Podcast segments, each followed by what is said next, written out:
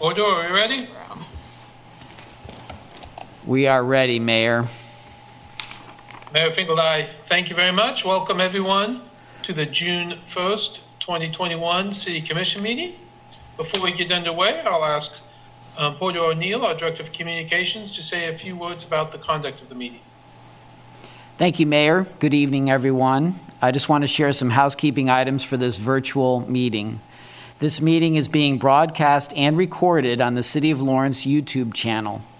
The public chat fa- function is disabled. All chats will go directly to me. When you are not participating in the meeting, please mute your microphone. When you are participating in the meeting, please keep your video on. When you are not participating in the meeting, please turn your video off. You will still be able to hear the meeting. You can turn your video back on when you are participating. Turning your video off when you are not participating allows the active meeting participants to be seen on the screen. If you have any trouble, please send me a chat. The city reserves the right to mute microphones and or turn off people's video to minimize distractions. Please remember to state your name every time you speak for the benefit of those listening remotely. And now I'll turn the meeting back to Mayor Finkeldei. Mayor Finkeldei, thank you, Porter. I'll now take roll call. Vice Mayor Shipley? Commissioner Ananda? Here. Commissioner Larsen? Here. Commissioner Boley? Here. And I am Mayor Finkeldei. I am present as well. And we'll now go ahead and have Sherry Riedemann, our city clerk, give us some information about the conduct of the meeting. Thank you, Mayor. Um, I'm just going to provide a few procedural reminders for the virtual meeting. Commissioners, please remember to state your name and title each time you speak. Mayor, after a motion is made and seconded, please call on commissioners individually to provide their vote. Then make sure you announce whether the motion carried and the count of the vote. City staff, please remember to state your name and title each time you speak. When the mayor calls for public comment on an item, individuals participating via Zoom should use the raise hand function to indicate they wish to speak. The raise hand function may appear in different places on your Zoom menu depending on the device you are using and which version of Zoom you have. Individuals will be called upon by name in the order they appear on the meeting host screen. When you are called on, please unmute and state your name, and comments will be limited to three minutes. When the mayor calls for in person public comment, individuals should raise their hand to indicate they wish to speak. Staff present will direct you to the podium to speak, following social distancing and safety protocols. Please state your name before speaking, and comments will be limited to three minutes. Thank you. Mayor Finkeldei, thank you, Sherry. The first item on the agenda is to approve the agenda. The city commission reserves the right to amend, supplement, or reorder the agenda during the meeting. Would any commissioner like to um, change the agenda, or I look for a motion to approve it? This is Commissioner Ananda. I move to approve the agenda. Commissioner Larsen, second. Mayor Finkeldei, there's a motion by Commissioner Ananda, a second by Commissioner Larsen. Commissioner Ananda? Aye. Commissioner Larsen? Aye. Vice Mayor Shipley? Aye. Commissioner Boley? Aye. Mayor Finkeldei? Aye, passes five to zero. The next um, item on the agenda is to make our proclamations. We have two proclamations tonight. The first is to proclaim the month of June 2021 as PTSD Awareness Month. I am not sure if anyone's here to speak on that. I'm not sure if Debbie White is here.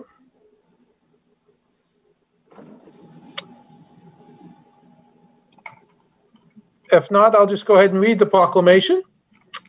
Whereas June has been declared as PTSD Awareness Month each year around the world, and whereas for centuries we have recognized post traumatic stress disorder, and whereas PTSD can affect all ages, children through seniors, and whereas treatment for PTSD is available, and whereas it is up to each of us to know that PTSD assessment form is a major tool to seek medical assistance. And whereas PTSD Awareness Month urges all to seek help for those who may have PTSD requiring medical assistance. Now, therefore, I, Brad Finkeldei, Mayor of the City of Lawrence, do hereby proclaim the month of June 2021 as PTSD Awareness Month and encourage the residents of Lawrence to actively learn about PTSD assessment form written by the Center for PTSD Research as a tool to assist those affected by PTSD and to obtain medical assistance. Obviously, a very important topic, and and um, happy to proclaim June PTSD Month. Our second proclamation is to proclaim the first Friday of June, June 4th, to be National Gun Violence Awareness Day. And I believe Lena Carter Brook is here to say a few words before I read the proclamation. Yes, I am. My name is Lena Carter Brook, and I am a volunteer with Moms Demand Action for Gun Sense in America. I want to thank Mayor Finkeldei and the rest of the Lawrence City Commission and accept the proclamation on behalf of our local Mo- Douglas County Moms Demand Action group. On January 21st, 2013, Hadiya Pendleton, a high school student from the south side of Chicago, marched in President Obama's second inaugural parade. One week later, she was shot and killed on a playground in Chicago. Soon after this tragedy, Hadiya's childhood friends decided to commemorate her life by wearing orange, the color hunters wear in the woods to protect themselves and others. The Wear Orange event grew from this effort and officially originated on June 2nd, 2015, what would have been Hadiya's 18th birthday. Now it is observed nationally on the first Friday in June and the following weekend each year. This year, National Gun Violence Awareness Day will be this Friday, June 4th, followed by Wear Orange Weekend, June 5th and 6th. Wear Orange is a non political, non partisan campaign which amplifies awareness for gun violence prevention and honors the survivors of gun violence. While we begin to emerge from the COVID 19 pandemic, a variety of Wear Orange virtual events will take place in every state and Washington, D.C., bringing together gun violence survivors, students, families, elected officials, community leaders, gun violence prevention activists and volunteers, faith leaders, business partners, and more. People who believe we can and must solve the prob- problem of gun violence in America. We will stand together virtually in a bold statement of resilience and fortitude as we advance our efforts. Buildings, landmarks, stadiums, and arenas across the nation will be lit orange this weekend, including our own Watkins Museum in downtown Lawrence. We encourage everyone in Douglas County to wear orange throughout the weekend. We will have several local events in which people can participate, at 10 o'clock this Friday morning, Douglas County Moms Demand Action volunteers will be collecting much needed toiletries, school supplies, cleaning supplies, and other items, please, all new, not used, for Willow Domestic Violence Center at the South Park Playground between 11th and 13th Streets on the west side of Mass, so across from the gazebo. That's 1141 Massachusetts. When you bring your donations to the park, please join us in tying an orange ribbon on a tree to remember victims and survivors of gun violence. Our Kansas Wear Orange virtual event will be at 9 o'clock this Saturday morning and will last about an hour. You can get details about these events by texting the word orange to 64433. You'll need to fill out a registration to get the Zoom link to join us for the Saturday virtual event. Thank you so much. Lena, thank you very much. And I will go ahead and read the proclamation. Whereas every day, more than 100 Americans are killed by gun violence, alongside more than 230 who are shot and wounded. And on average, there are more than 15,000 gun homicides every year. And whereas Kansas has 403 gun deaths every year, with a rate of 13.7 deaths per 100,000 people. Kansas has the 22nd highest rate of gun deaths in the U.S.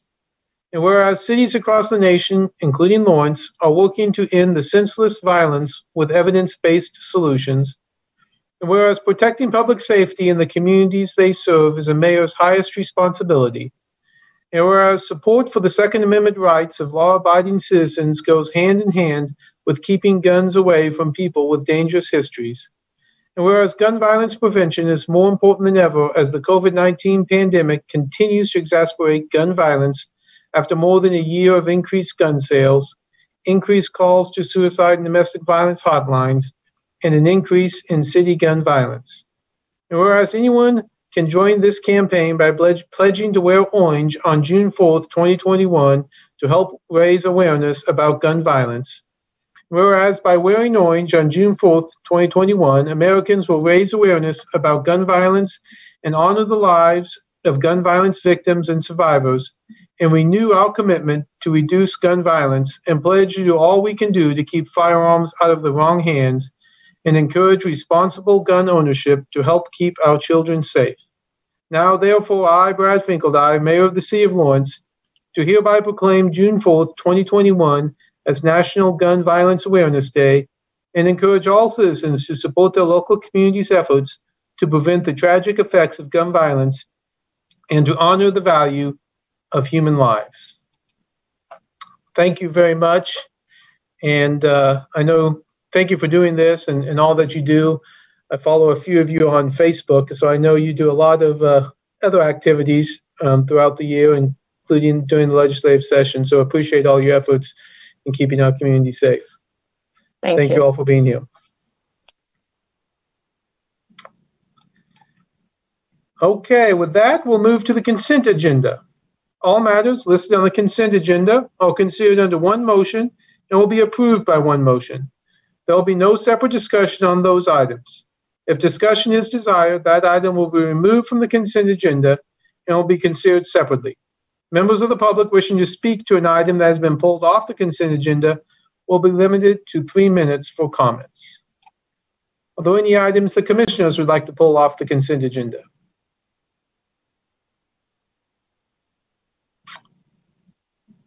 Seeing none, if any member of the public would like to pull an item off the consent agenda, please raise your hand using the raise your hand feature, or if you're present at City Hall, you can let Sherry know.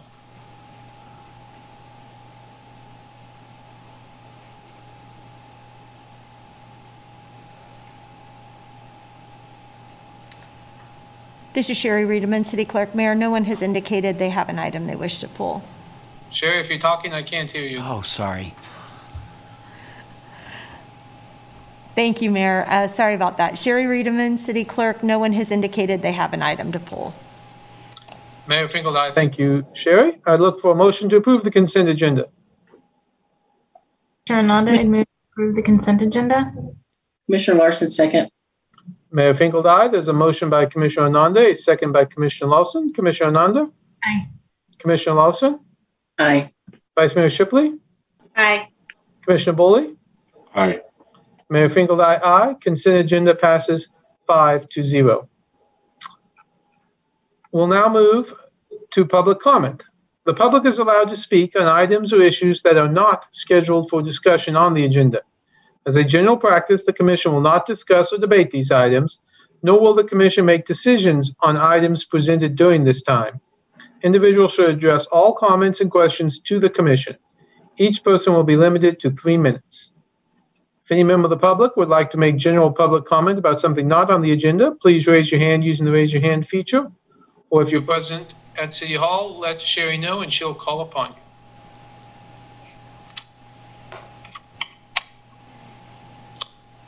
Chris Flowers? Hi, this is Chris Flowers, I guess, um, city commission candidate now, but um, I'm here because of this the government uh, the study task force, I guess. Um, last week I went to, I guess, their final meeting, and it was a bit late, but I came up with this idea. They they're talking about going strictly to districts and having one mayor and I'm kind of against that. I don't think mm-hmm. that's really fair for renters. But the point I brought up kind of late is that the, it's the question do you have to live in the district to run for it?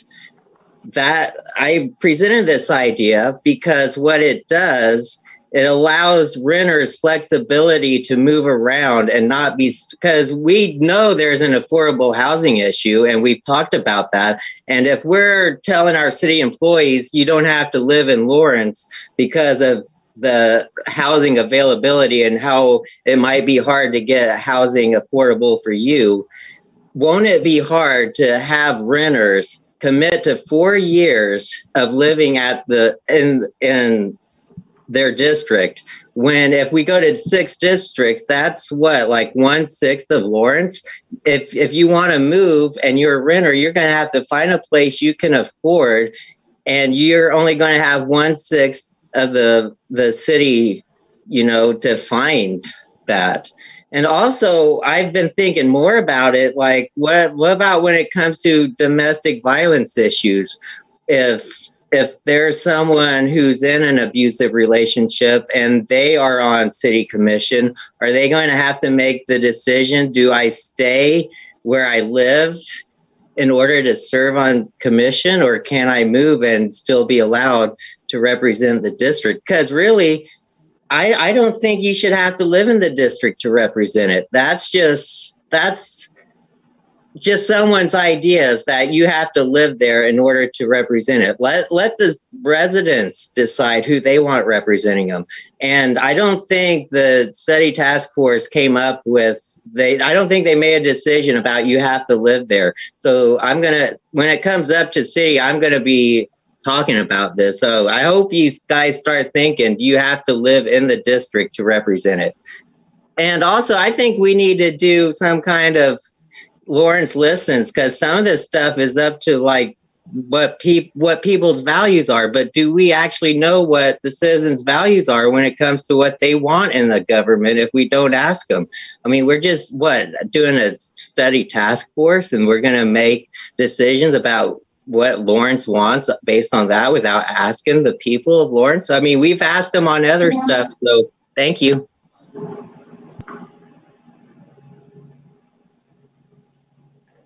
Is there anyone who would like to provide general public comment? That's all the comment, Mayor. Mayor Finkeldei thank you. Sherry? We'll now move to the regular agenda items. Regular agenda item one is to conduct a public hearing regarding the structure located at 1616 Main Street. Brian, do you get to present this?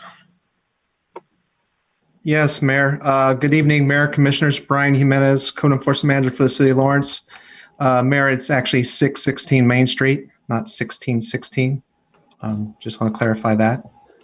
Um, tonight before you, you have Resolution 7369. Um, to give you a little bit of background, back on April 6th, a couple months ago, you adopted Resolution 7365 on the consent agenda to set the public hearing date for tonight regarding the dilapidated structure on Main Street.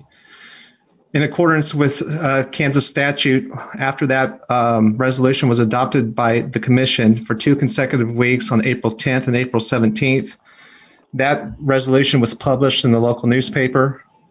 Um, I then, um, per state statute, mailed that resolution to the owner of record, Miss Patricia Long, on Monday, April 12th, at her last known address, which is also 616 Main Street. So we complied with the publication and notification requirements of state statute. To give you a little bit more background, that was on the April 6th agenda. Uh, we have um, had many code cases on this property in the last several years. Most most of those were for mowing of, of weeds and grass on the property. On um, August 10th of last um, year, 2020, we received a complaint about the overall condition of the property. Um, there's also another resolution right after this that I will sort of um, combine tonight um, for the for the sake of time, um, but we'll talk about the vehicle as well here in a little bit. Um, so in August of last year, we had a um, complaint. We investigated. We sent notice to the property owner, I believe, on April 12th or 13th. Uh, excuse me, August 12th or 13th. we never heard a response from Miss Long. it's a little bit odd in this case, in the fact that we um, don't have um, any address for the for the owner. We believe she lives here in Lawrence, but we don't have any idea where. So we have had no response. So once uh, spring and uh, early early summer came around, actually, um, just recently, as a couple weeks ago, on May 19th, we uh, executed an administrative search warrant to document the full scope of deterioration of the house, and those pictures are attached um, within this agenda item. I think the pictures speak for themselves.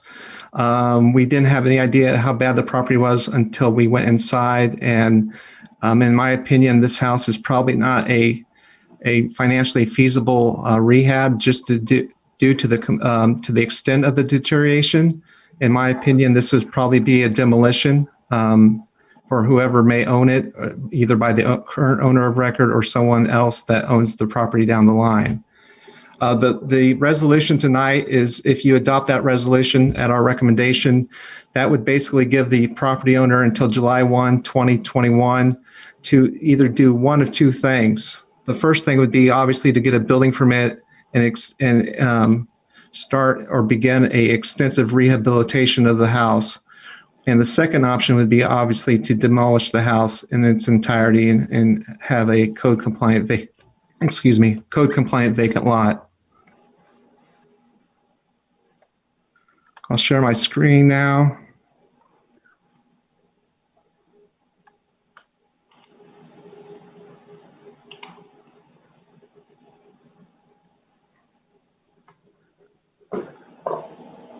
Here's the property in question. I hope everyone can see that. Please let me know if you don't. Um, this house is on the east side of Main Street, 600 block. It's a one story on a walk down cellar um, foundation.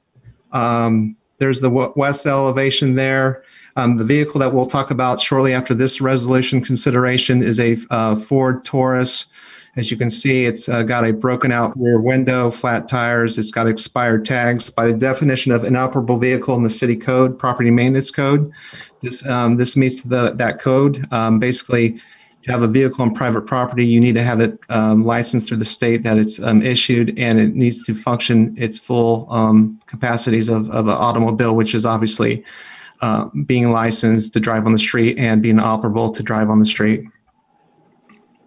Looking at the porch, this is a view straight, straight um, east, uh, excuse me, west elevation. This um, part of the uh, ceiling of the porch has, has begun to collapse just um, left of the front door. The second picture here is um, looking straight um, north. This is the porch roof. You can see deterioration at the roof line, um, leaning there significantly. Um, there's the downstairs uh, walk down cellar that I, I mentioned just a, a, minute ago. This other south elevation rear porch. This is most likely an addition at some point. Um, you can see some of the wall is, is failing. The um, floor assembly for this porch is also failing. Um, these next pictures are, are us going inside the house. This is the door on the south side, right off that porch that I just showed you above. Here's the bathroom on the right of that picture.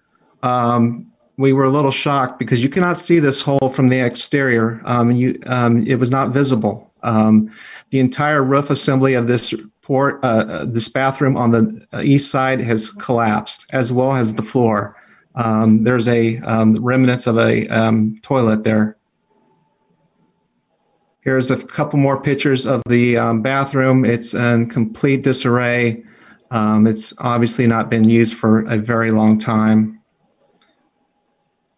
Going into the living room, here's another portion of the roof that's collapsed. Um, it's obviously um, easy to say that the, the roof has, um, failed in numerous spots.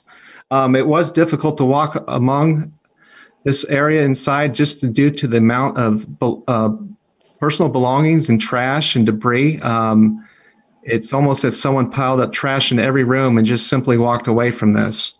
Um, here's another picture of looking towards the south of the kitchen in the upper left hand corner. The roof has, uh, the ceiling has given away. Um, these are two bedrooms. You can just see the amount of personal belongings that are left in the house on the floor, strewn about on the doors. These are what the, the house looked like back in March. Um, it hasn't changed any. I won't go through all these, but you can see that the condition is, is pretty bad. So with that, I'll stand for um, questions if you have any. Um, We recommend the adoption of the resolution that will set the motion in play where the owner will either need to uh, repair the um, structure or demolish it. If the owner failed to act, um, we would then take um, the lead in that and we would go through the demolition process and obtain bids. And then we would demolish the house and um, bill the owner. And then according to state statute, if the owner failed to, to pay us in return, we would then apply a um, tax assessment to the, to the property taxes on this property. Mayor Finkeldei thank you. Brian, any commissioners have questions for Brian? Vice Mayor Shipley. Sorry, Brian still got his um, um, screen up. Um, uh, Brian, Brian, thank you. I, I know this is a very difficult part of your job and, and watching you the last six or so years. In that time, I've never seen one come that someone didn't uh, respond to you and even, you know, some arrangements be made. And I'm a little concerned about that. I mean, you've been doing this for many months, so maybe it's not that unusual. Um, but one of my concerns is perhaps this person is deceased or is in care somewhere and simply has no knowledge of this. And while it, you have a great point that it does not seem very salvageable, the land still has value. So, um, can you talk to me about um, the history of that or your feeling your your thoughts about why you haven't been able to find this person Sure. Uh, Brian Jimenez, Code Enforcement Manager. Great questions, Commissioner Shipley. A couple things that obviously I should point out.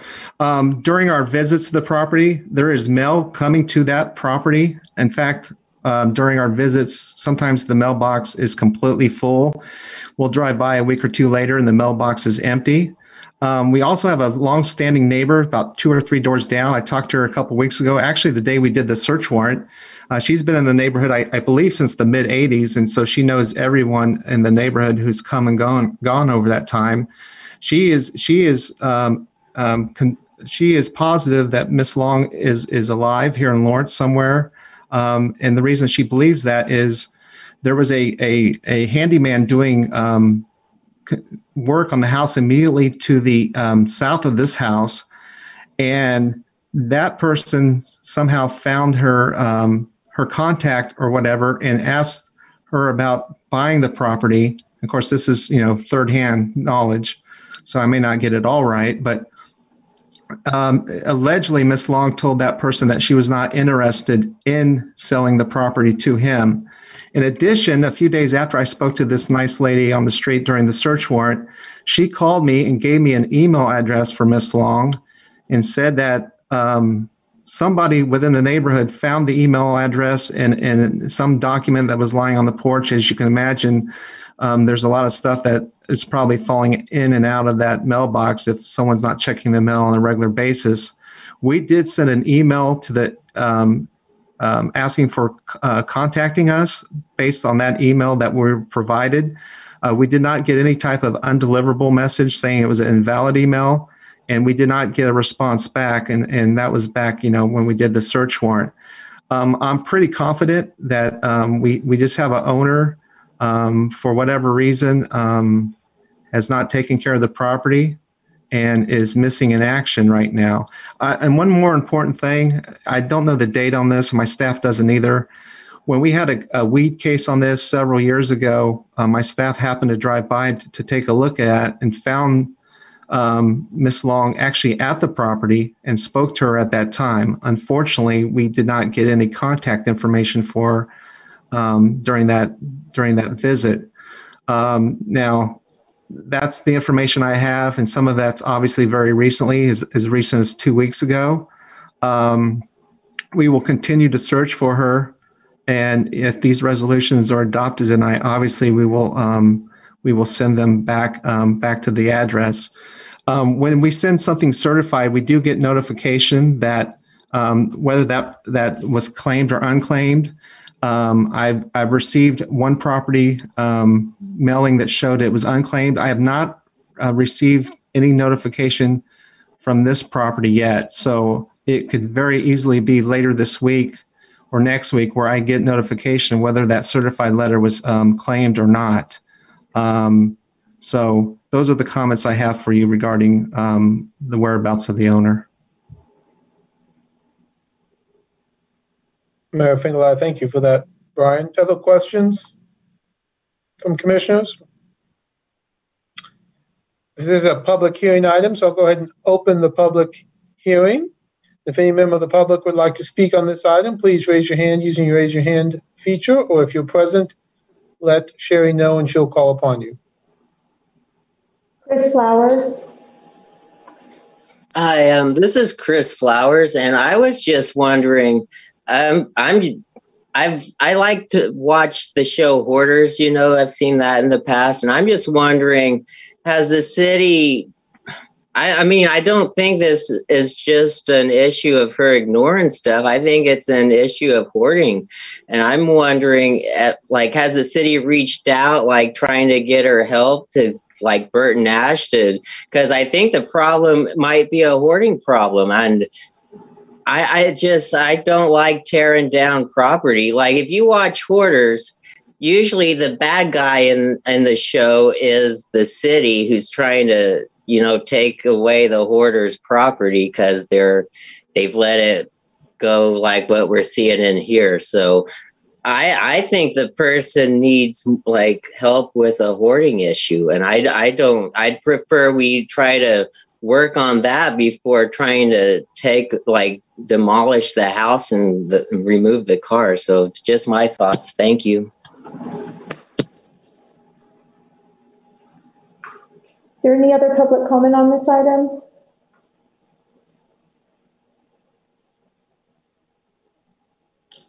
That's all the comments, Mayor. Mayor Finkeldei, thank you. I'll go ahead and close the public hearing, bring it back to the commission for comments or motions. Vice Mayor Shipley, if I may, just one last eventuality. Um, in the event that you never are able to contact the owner and it's demolished, so that incurs a occurrence of cost that goes on to the tax bill, and then let's say you still never hear from them. Ultimately, does that end up at auction at the county? Is that how that would work if, if no one ever hears from this owner?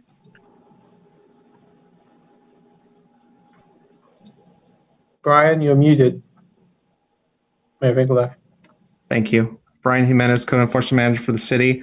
Um, I don't know exactly the, the process and protocol for when a, a sale goes on a property for failure to pay taxes. I think I checked the tax taxes on this, and they aren't overly delinquent if they are at all. Um, that's a that's a that's, that can be a several year process. For example, um, I've seen I've seen properties where there may be three to four years of taxes not being um, paid, and we contact the county, and it may be a year or so out before um, before that goes to sell. Um, and then, of course, there's always a redemption right where the owner has the opportunity or a mortgage company to pay that outstanding tax bill, and then that that sale will be terminated. Um, ultimately, if we had to apply it to the tax roll on this, and um, the property sold, that that would be an outstanding lien that would need to be um, taken care of during the transaction um, process of the property changing hands. Mayor Finkeldei, I actually did look that up because I was curious, and the taxes were paid through 2019. So, um, geez, the 2020 taxes have not been paid, but under the under the statute, it's basically three years before they can start the process, and be the fourth year that would go to a sheriff's sale. So we're looking, and again, you know, this would be a lien on that property. So we'll probably still at least two and a half years before we go to a to a property tax sale, assuming she at some point doesn't pay the 2019 taxes. I was curious as well. Um, other comments or motions?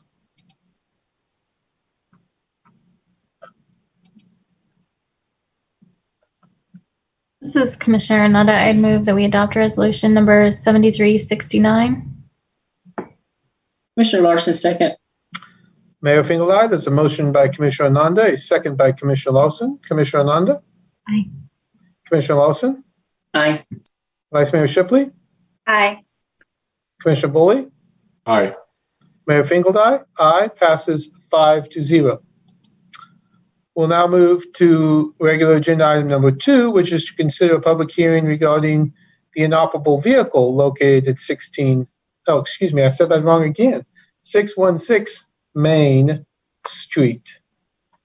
And Brian, I don't know if you have much more to say, but go ahead.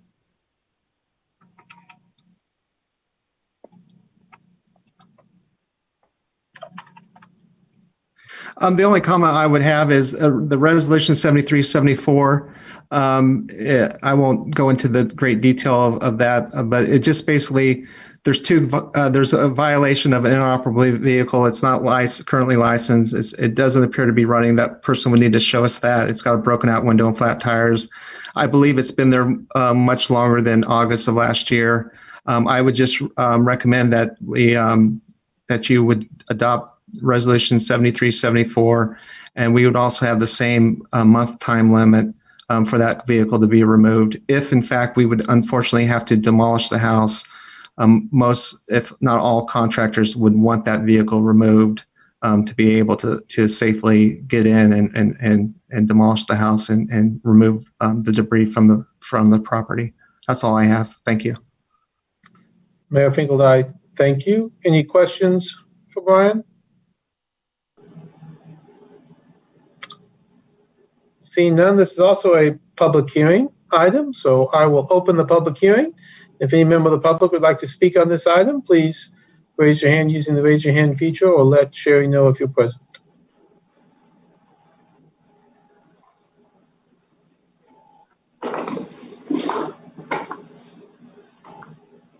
There's no comment on this item, Mayor. Mayor Finkeldei, thank you, Sherry. I will close the public hearing and bring it back to the commission for comments or motions. This is Commissioner Ananda. I move that we adopt resolution number 7374. Commissioner Larsen, second. Mayor Finkeldei, there's a motion by Commissioner Ananda, a second by Commissioner Larsen. Commissioner Ananda? Aye. Commissioner Larsen? Aye. Vice Mayor Shipley? Aye. Commissioner Boley? Aye. Mayor Finkeldei, aye, passes five to zero.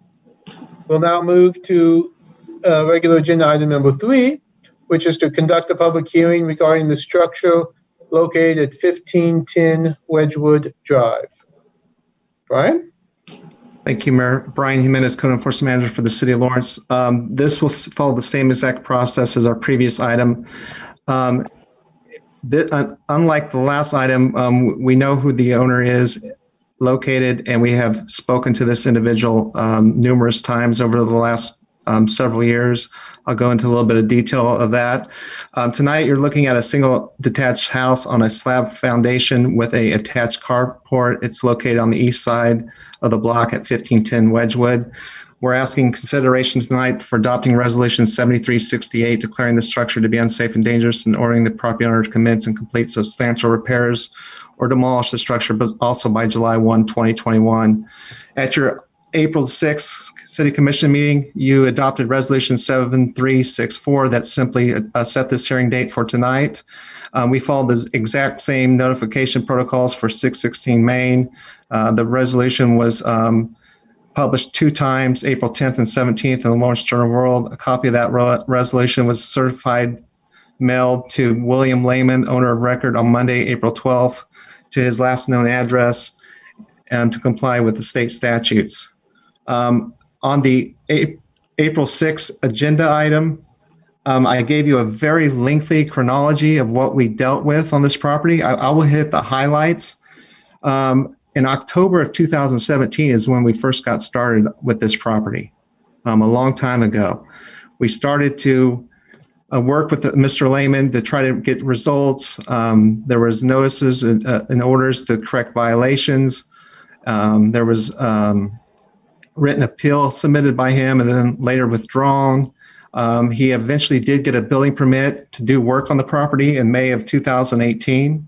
Um, that permit was uh, ex- uh, extended 180 days as, as code permits. Um, it was eventually um, closed out for lack of um, activity. Basically, when you get a building permit, you, um, at the discretion of our, our staff, our plan review staff and bill, uh, permit technicians, we can extend permits, and we do that very commonly. This is not a, um, a odd event by any stretch. Um, but what happens is if you don't do any type of work that requires inspections, um, we will close that permit out, and that's what happened in 2019. We continued to work with Mr. Lehman into uh, late 2019. Um, he recontacted our plan review staff in November of 2019 to try to get the, a, a new building permit application rolling through our system. Um, that, that communication with our, plan review continued, but nothing happened. Um, there were some um, some requirements that weren't met. In July of last summer, our plan review staff um, notified him that that that submittal of a building permit, not approval, just the submittal, was basically closed out for lack of um, activity um, to prevent, uh, t- excuse me, to present the required documents um, that we needed um, to be given to issue that permit.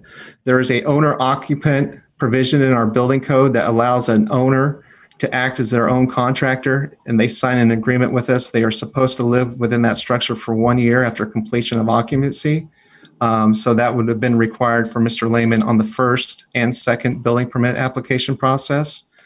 Um, with that um, lack of um, completion of anything that re- um, needed to be done for the building permit, um, last September we completed a administrative search warrant to also go, excuse me, also go look at that property. Excuse me, I need some water. So we went in in September of last year and completed a administrative search warrant. Um, I will pull those pictures up and share those with you.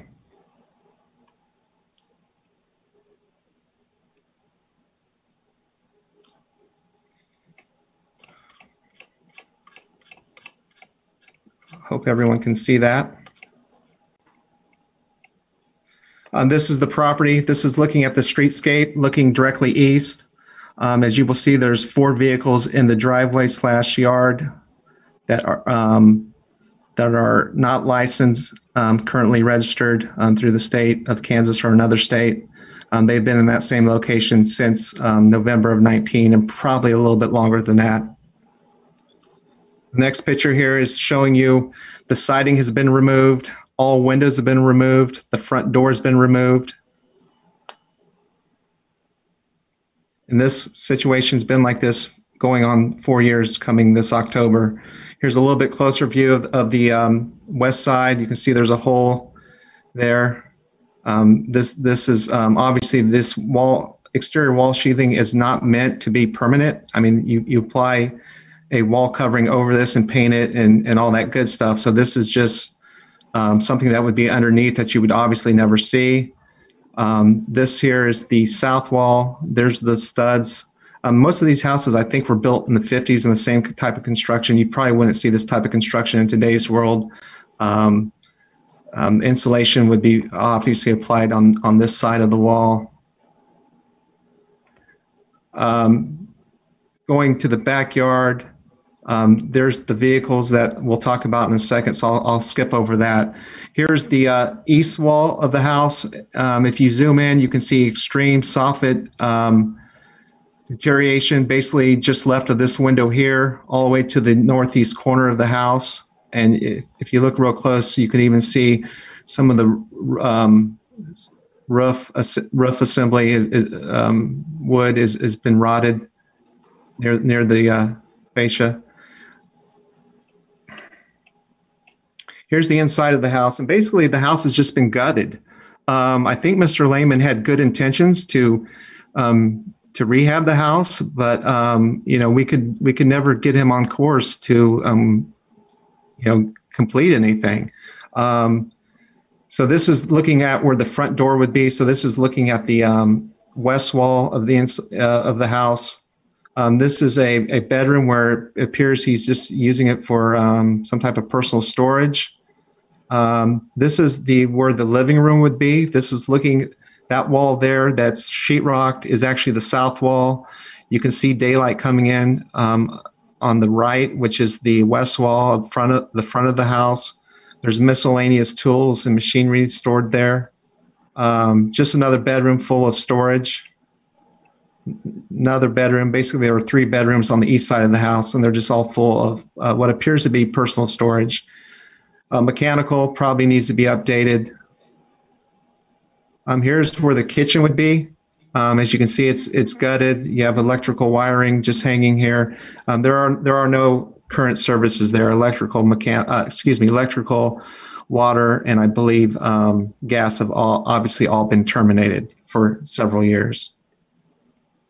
Here's the bathroom, uh, also in a um, state of disrepair. Um, picture of the tub. Here's the view from the street looking directly to the east. Um, here's a closer picture of the west wall. Here's another view looking basically towards the south. As you can see, this these boards are starting to cup and weather because you know they're not meant to be outside for many years without any type of um, ex, you know permanent um, wall coverings and paint. Another view of the south wall. I think you um, get the picture. Here's the um, north Uh, wall yeah. which um, basically th- this top part is the carport that extends out. Um, so basically, every wall of the exterior is is not um, weather treat protected with any type of siding. Um, there are a couple windows here, unlike the the front of the house. Um, here's the rear. As you can see, any gaps there of siding is is basically it's it's rotted and it's fallen off. Um, you can see um, water water stains uh, from just being rained on over, or snowed on over the course of time. Um, another good view of, of the rotted um, roof members on the ends there exposed to the elements. Um, just another view there. Here's the carport that's attached to the house. You can see up here by the gutter, the gutter's off. That's not a huge concern, but obviously um, all the trim and the, and the framing of, of the um, carport is is collapsing and falling down. Um, the posts are severely rotted at the base of the um, carport um, floor. Just another view, another good view of the rotted uh, soffit on the east side of the house. And then, of course, I'll talk about the vehicles when we look at the resolution uh, number 7374. All these vehicles do not have tags, and I'm pretty confident they have not moved at least since two, November of 2019. The pictures that I took um, in early May show the exact location of, of the cars, and obviously the ones in the back. Um, all these cars would have to be moved for those in the back to be moved. Basically, city code requires any car parked in a rear yard to be on a approved surface, which is a driveway, um, concrete, asphalt. They're just parked in the yard, so that's a violation of code. And then, as we mentioned earlier on 616 Main, um, to be an operable vehicle, it has to be currently licensed through the state it's registered in, and it has to perform its function of, of driving down the street and, and, and being able to transport people. Just another picture of the cars, and these cars have been in the same exact location since at least November 19. Um, since we talked about um, taxes, property taxes, um, I don't know if Commissioner Finkeldei has looked at this property. Property taxes on this property have not been paid since 2014. Um, and so there's a significant backlog of money owed to the, to the county. Um, we recently were in contact with the county l- last week. Um, Mayor Finkeldei might have the right terminology for how they get to the point of a sheriff sale, but that has already happened. And that sale will occur this summer. They do not know a date for us at this point, um, but it, it will be scheduled. Um, so if that does happen, um, which is kind of unique, it doesn't happen very often when we're trying to improve a property, um, we would probably have to stay in close contact with the county and, and figure out the date. Um, I probably don't want to have to tear down a house um, if it's in the process of going for uh, for sale. So we'll have to just sort of tiptoe around that. It's a, I think it's the first one I've had where they match up that close together. Um, now there also is the redemption period where the owner could pay the taxes in full and the sale would, would be terminated. But I thought that was important to, to tell you because I think that that shows you the totality of the circumstances here, where we have a very dilapidated house that's been stripped seven vehicles on the property in violation of city code that don't run, aren't licensed. And then on top of that, we have property taxes that have not been paid. And um, I think the county's probably a little behind because of the pandemic and, and so forth. Um, but they did confirm late last week that this will go to sell at an undetermined time unless um, the property owner pays in full the taxes that are owed. And with that, I stand for questions. Thank you. Although, Mayor Finkeldei, are there questions for Brian on this matter? And I had looked at the taxes. I did see it was five years past due and going to sale, so. No questions, I will go ahead and open the public hearing.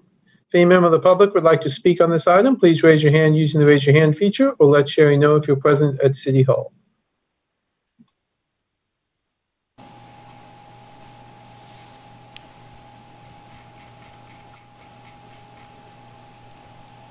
This is Sherry Riedemann, City Clerk. Mayor, no one has indicated they wish to speak to this item, but I believe the property owner is on Zoom. I don't know if you wanted to ask him specifically if he wanted to provide comment. Okay, it looks like he has message that he has. Um, So, Mr. Lehman, you can go ahead and um, unmute and state your name and provide your comments.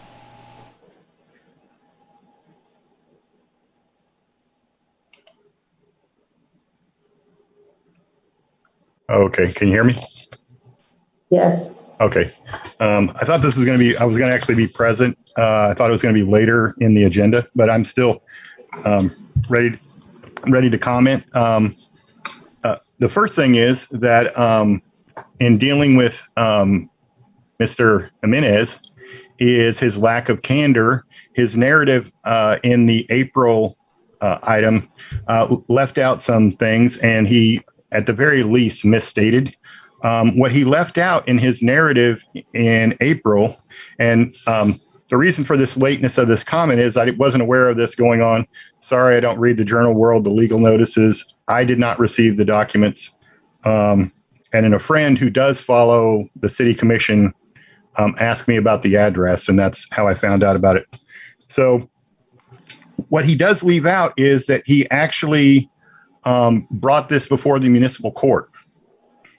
And the exact same items and the, the, the comments are, are, uh, it's not in this particular case, I wouldn't necessarily say a charge, but um, the exact same items that are before you now, he brought before the Lawrence Municipal Court. And on 5 2019, um, I was found not guilty. And so I find it interesting that after having lost in a court of law, and um, you can come to your own conclusions on why the city prosecutor did not refile charges. Um, but there weren't. And so uh, I prevailed in the case then. And, and one of the things that he glosses over is when he talks about the condition of the building, each time when I had the building permit, I did do work on it. As you can see, for example, the bathtub was going to be removed and that steps were taken being taken and each time working through it. I had other issues that came up in dealing with family members and illness. And then we had COVID. Um, I did submit another building permit as um, was mentioned. Um, it was kicked out because of the um, being within the historical environments of the cemetery. And so that was another item that I had to figure out how to deal with that. So the other item is so already you can call it whatever you want. I call it lying through omission of leaving out the fact that he lost in municipal court on the very same items. There is electrical service. I pay the bill every month for electrical service, gas service, and water service. And so whether or not they are to the building is not relevant. In other words, there is water service. Um, if you're working on a building, you turn the water off so that you don't have a problem with leaks. If you're working on the electrical or you're going to work on the electrical, you don't have the electrical to the building, you have it turned off. But it is still hooked up and the service is active. So those are the main things is um, regardless of what happens here, uh, I'm still going to go ahead and get a building permit. I was down there at the city today. I requested a copy of all the information in the file. Normally it's provided to you immediately or near immediately copying. But the person at the front desk, after checking, was told now I had to do an information request and submit that and wait. And that could take a couple of weeks. So that's fine. Um, like I said, I'm still going to be filing a building permit. Um, so my only um, concern is that of dealing with Mr. Jimenez and his, uh, as I said before, he at the very least lying through omission, not talking about the the court case, dealing with him. Um, my concern is, and I've actually had that conversation with other staffers of him in, trying to interfere with me receiving a building permit to the point where one staffer said that they had to tell him to just deal with his department. They would handle the permits. So my only concern is the July uh, 31st date for a cutoff with waiting for the permits. If the permit process is extended for three or four weeks, then there's no time. That's my only concern. Um, as far as regarding redoing the building now, um, the issue with the person being ill, they're no longer here. So I have, you know, 100% of my attention to deal with this now. That's all I have for a comment. Mayor Finkeldei thank you for those comments. Sherry, are there any of those speakers? No, Mayor. Mayor Finkeldei, are there questions? Um, Mayor Finkeldei, Brian Jimenez, c- c- can I respond to his comment about uh, th- this court case? I was about to ask you that if no one else did, so yes, please. His, his statement is absolutely undeniably incorrect. Um, we did go to court on two of his property, well, one on 1511 Lindenwood. The judge dismissed that case solely for the reason the way the amendments to the code were attached to the property maintenance code book in the city clerk's office.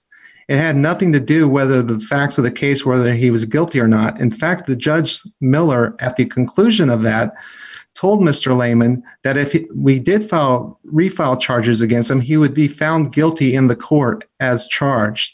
It was simply because the amendments to the property maintenance code in the city clerk's office they were not permanently affixed to that book. They were just stuck in the book and they he made that ruling that that did not comply with code um, and that was the ruling. It had nothing to do with with whether the property was in violation of any of any city codes regarding deterioration you know uninhabitable etc it was simply based on excuse me how the amendments were attached to the code um, and that's how that went down. Mayor Finkel, are you saying that's on, a was on a different property? Uh, that was on 1511 Wind- Lindenwood, and therefore, based since we since he was looking at the code, and we had two cases going, we simply dismissed the other case because we would have lost it on that technicality. So we dropped that case. It had nothing to do whether the, there were code violations to the property itself. It was it was simply how the code book was presented to Mr. Lehman when he requested to view it at the city clerk's office. Mayor Finkel, so there was two cases. One was found because of that technicality. The other one was dismissed on 1510. Is that correct? That's correct. Okay, thank you. Other questions? Comments? Yeah, Commissioner Larsen, Brian, could you address uh, Mr. Lehman's concern about getting a building permit or not being able to get a building permit? Um, that that, in my opinion, that is a uh, unfair statement trying to um, make me look to be someone I'm not. I've never butted in. To, it's not my job to deny a building permit or tell any of my staff or coworkers to not to deny the permit. Um, I think all I can say to that is that did not happen. And I think if you look at the duration that this property has been in this condition, um, I've I've been lenient. I've I've not filed charges again. I just simply want Mr. Lehman to improve his property. Nothing more, nothing less. Um, I have no personal vendetta against Mr. Lehman. other than the fact that he's consumed a exo- extraordinary amount of our time and resources in trying to get this property in compliance.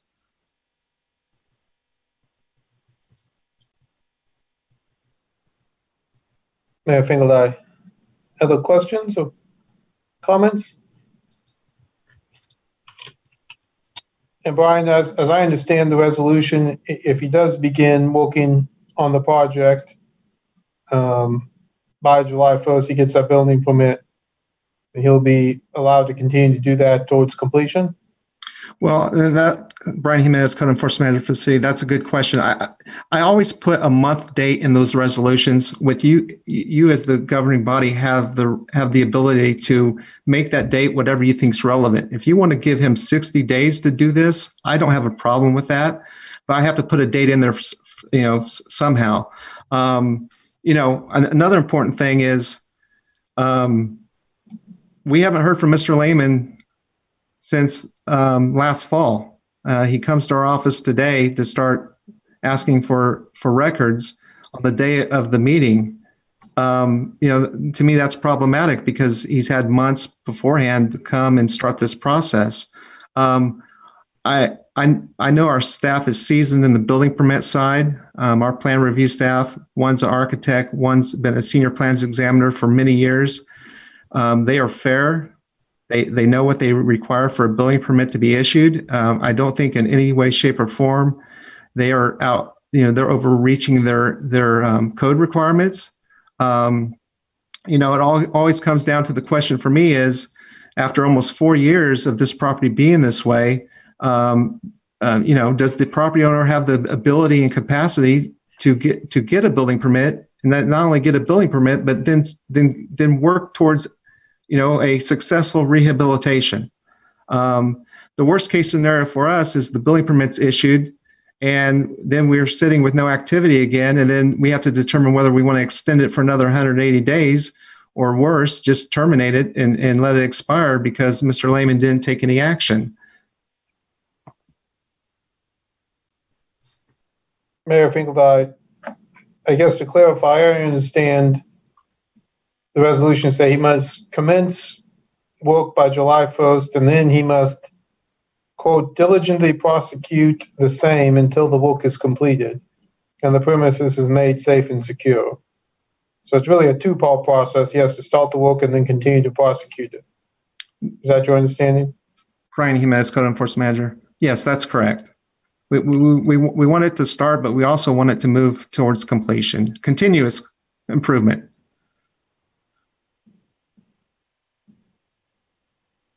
Mayor Finkel, I thank you for those clarifications.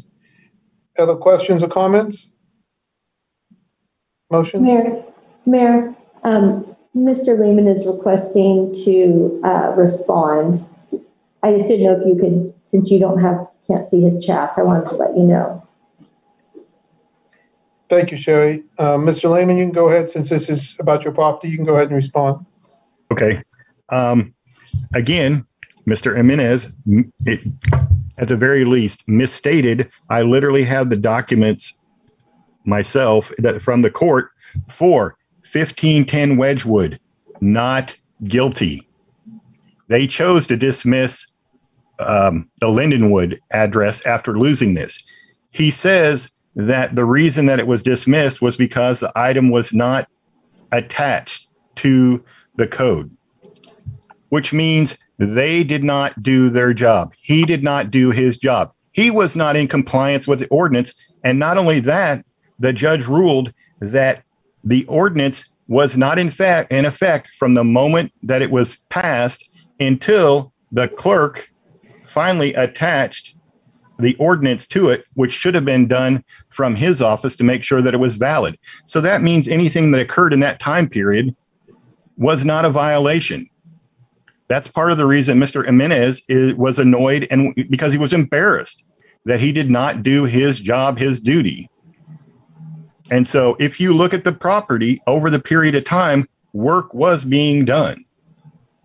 And I think that's obvious. And, and he actually stated it himself, although he didn't intend to, that work was being done, just not at the speed that he thought it should have been done at the time. And as I stated, and I'm not going to go into the specifics, I was dealing with the other things at the time. Those are no longer an issue. And so I'm perfectly willing to work on it and I don't have a problem. I do have a concern, although he says he doesn't have any effect on it. I was standing there speaking to the historical preservation person when he literally ran down the hall, interjected in the middle of our conversation, and started yelling at me, literally, for uh, appealing it. So he says that, and he, you know, he's able to maintain his composure now, but he doesn't when he's talking with me usually. And so I do agree he's wasted an inordinate amount of time on this that he could have been doing rental property inspections so we don't have people dying because they don't have smoke detectors. So that's all I have to say. Uh, uh, with the addition is if if you guys want to do it for 60 days, that's fine. At the end of 60 days, if I haven't done anything, you can go ahead and you know I'm not giving you permission. I'm just saying, uh, go ahead and bulldoze it down. I don't have an issue with that. Mayor Finkel, thank you. Thank you. Bring it back to the commission for comments or motions.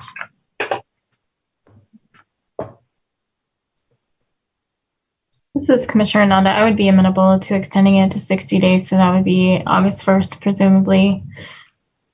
Would other commissioners be okay with that?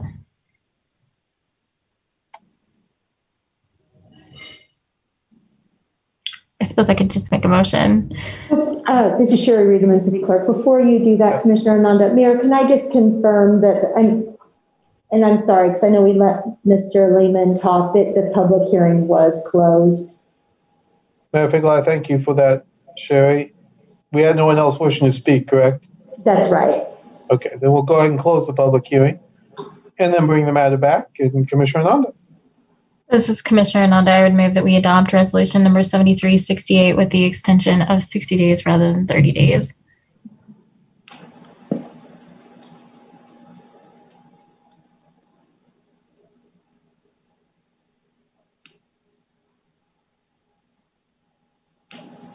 Mayor Finkel, is there a second? Seeing none, I would say that dies for lack of a second. Would there be another motion to be made?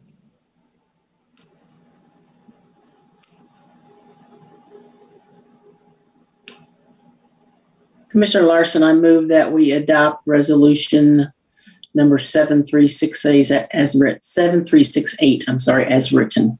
This is Commissioner Boley, second. Mayor Finkel, there's a motion by Commissioner Larsen, a second by Commissioner Boley. Commissioner Larsen, Aye. Commissioner Boley, Aye. Vice Mayor Shipley, Aye. Commissioner Nanda, Aye. Mayor Finkel, aye. Passes five to zero. We'll now move to agenda item number four, which is related, to conduct a public hearing regarding the unlicensed and inoperable vehicles located at 1510 Wedgewood Drive. Brian, go ahead. Uh, Brian Jimenez, code enforcement manager for the city. I, I, I touched, I don't have much to say on this one as I spoke to the vehicles that are on the property. There are currently seven vehicles there. Um, there are uh, two BMWs, a uh, Toyota, and a Ford F 150 in the front yard, a Toyota Celica, a Honda, and a Chevy SUV, all white vehicles in the rear yard. Uh, city code um, we've talked to Mr. Lehman about this many times over the last um, several years. Um, city code requires any vehicles parked in the rear yard to be on approved service, constructed in, the, in, in compliance with city code standards. Um, typically, that's you know asphalt or concrete. They're just parked in the yard. Um, the vehicles in the front yard um, need to be all licensed and shown to be operable. those four vehicles have been parked in the same location as well. I ask that you uh, consider adopting Resolution 7374, giving Mr. Lehman um, a month to um, remove the vehicles off the property, or we will abate those violations. That's all I have. I stand for questions. Thank you. Mayor Finkel, any questions for Brian? For- Commissioner Larsen, Commissioner Larsen, did I hear him correctly that this is uh, resolution 774 or is it, I thought it should be 7371? Excuse me, I misspoke. 7371. Commissioner Larsen, thank you.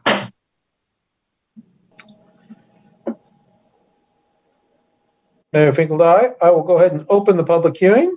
And Mr. Lehman, since this is your property, I'll let you speak first and then open it up to other public comment.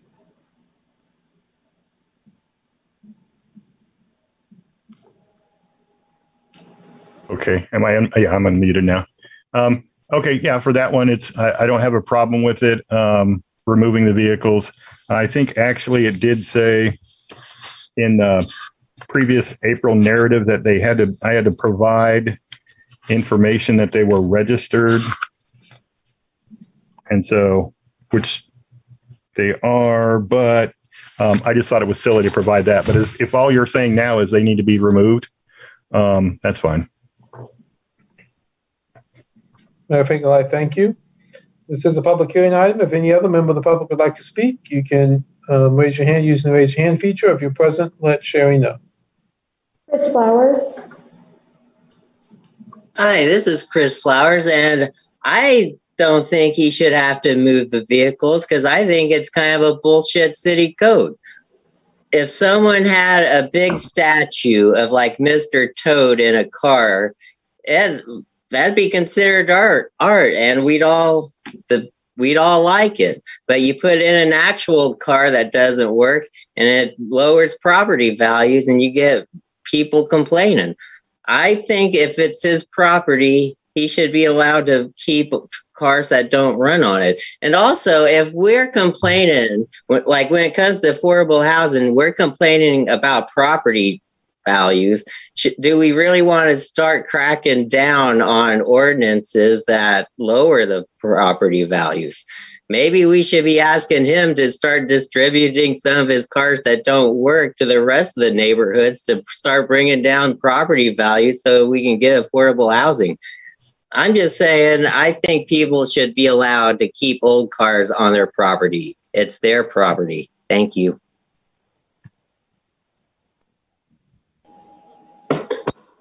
Uh, Mayor, that's all the public comment. Mayor Finkel, aye. Thank you. I'll go ahead and close the public comment, bring it back to the commission for comments or motions.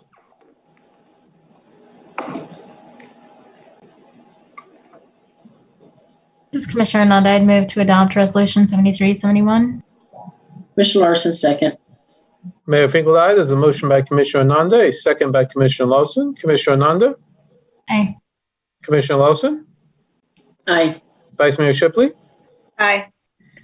Commissioner Boley, Aye. Mayor Finkel, aye. Aye. Passes five to zero. Thank you very much for everyone on that.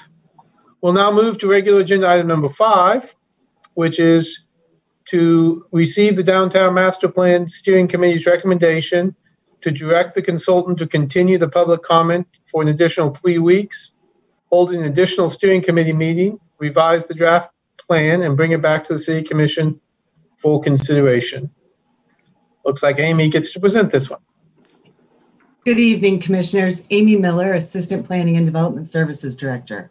This item is to receive the Downtown Master Plan Steering Committee's recommendation and direct the staff and consultants on the next steps.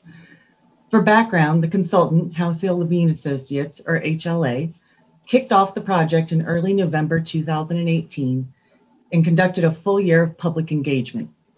In January of 2020, they brought forward an existing condition summary, vision, and guiding principles to the Public Downtown Master Plan Steering Committee and the City Commission for consideration. After delays due to the COVID pandemic, a draft plan was released at the end of April and public input was sought. A virtual public open house was held on May 20th and a Downtown Master Plan Steering Committee was held on May 27th. The committee recommended that the public comment period be extended for an additional three weeks and the comments received brought back to the steering committee at an additional meeting for consideration so that they could be more helpful in making a recommendation on the plan to the city commission. Staff, along with HLA, will work to prepare a matrix that includes all the public comment received and a corresponding recommendation to help the steering committee work through the items.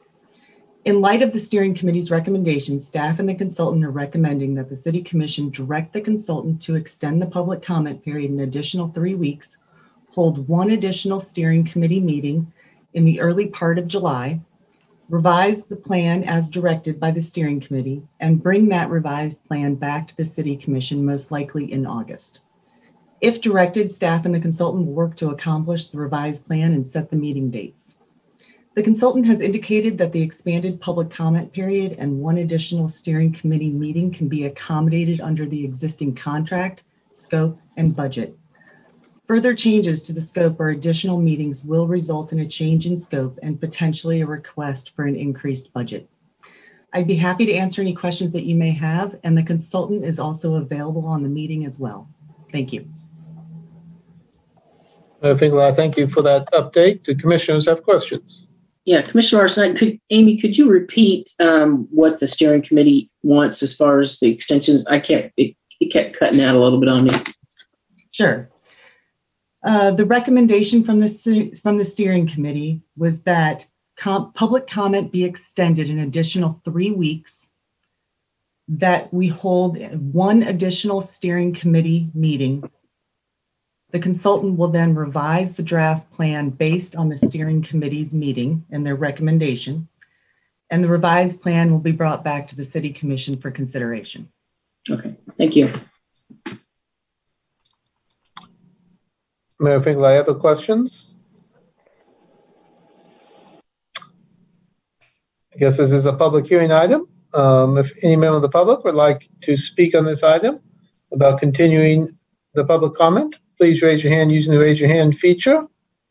Um, Or let Sherry know, and she will call upon you.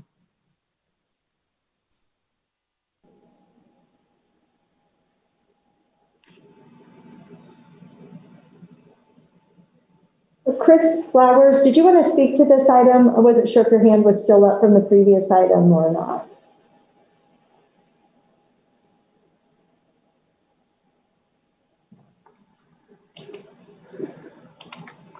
Uh, Mayor, it looks like there's no public comment on this item. Mayor Finkel, I thank you. Um, Bring it back to the commission for comments and motions. I guess I would just start by saying I appreciate the, the work of the steering committee and, the- and the fact that we're getting lots of comments, and I look forward to, you know, hearing the comments and hearing what the steering committee has to say about that and, and bringing us back the best recommendation they can, so appreciate that effort.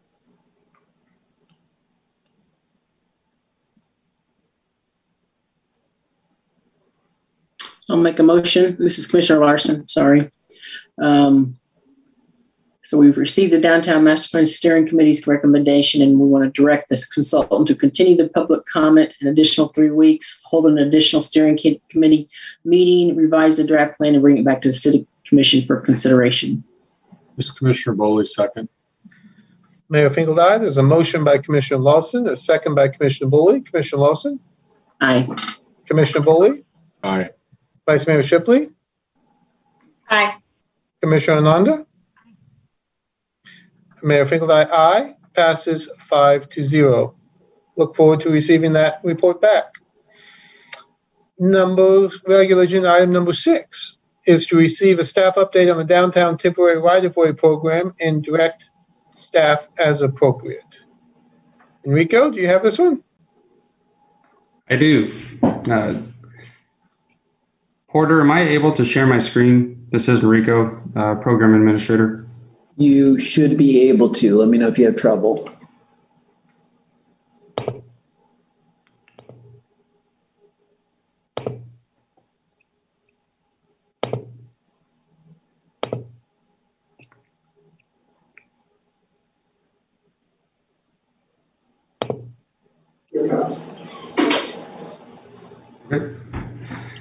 Uh, good evening, uh, Mayor Finkeldei, uh, Vice Mayor Shipley, and Commissioners. Uh, I'm Enrico Villegas, uh, Program Administrator uh, with the Municipal Services and Operations Department. Tonight, I'll be providing a bite-sized update uh, via presentation of the uh, Parklet program. Um, I, I do want to throw out the disclaimer that I may say downtown temporary right-of-way program or parklet program. They're both interchangeable. They mean the same thing. Um, but I, I do want to throw that out there. Uh, just one's a little more salient than the other. So uh, to get started, um, I, I do want to highlight um, a, a key a key month in 2020 um, that really helped shape the story of the Parklet program and how we got here um, today. Um, so in March, in mid-March of 2020, um, the country was shut down in direct response to the COVID-19 pandemic. And subsequent to that, uh, late March, um, were late March, early April were the first is- issuances of the uh, uh, stay-at-home orders, and there was a lot of uh, fear and anxiety in society collectively. Um, that especially as we were learning more about the pandemic um, and its potential to uh, take one's life, um, but also the potential to take one's livelihood.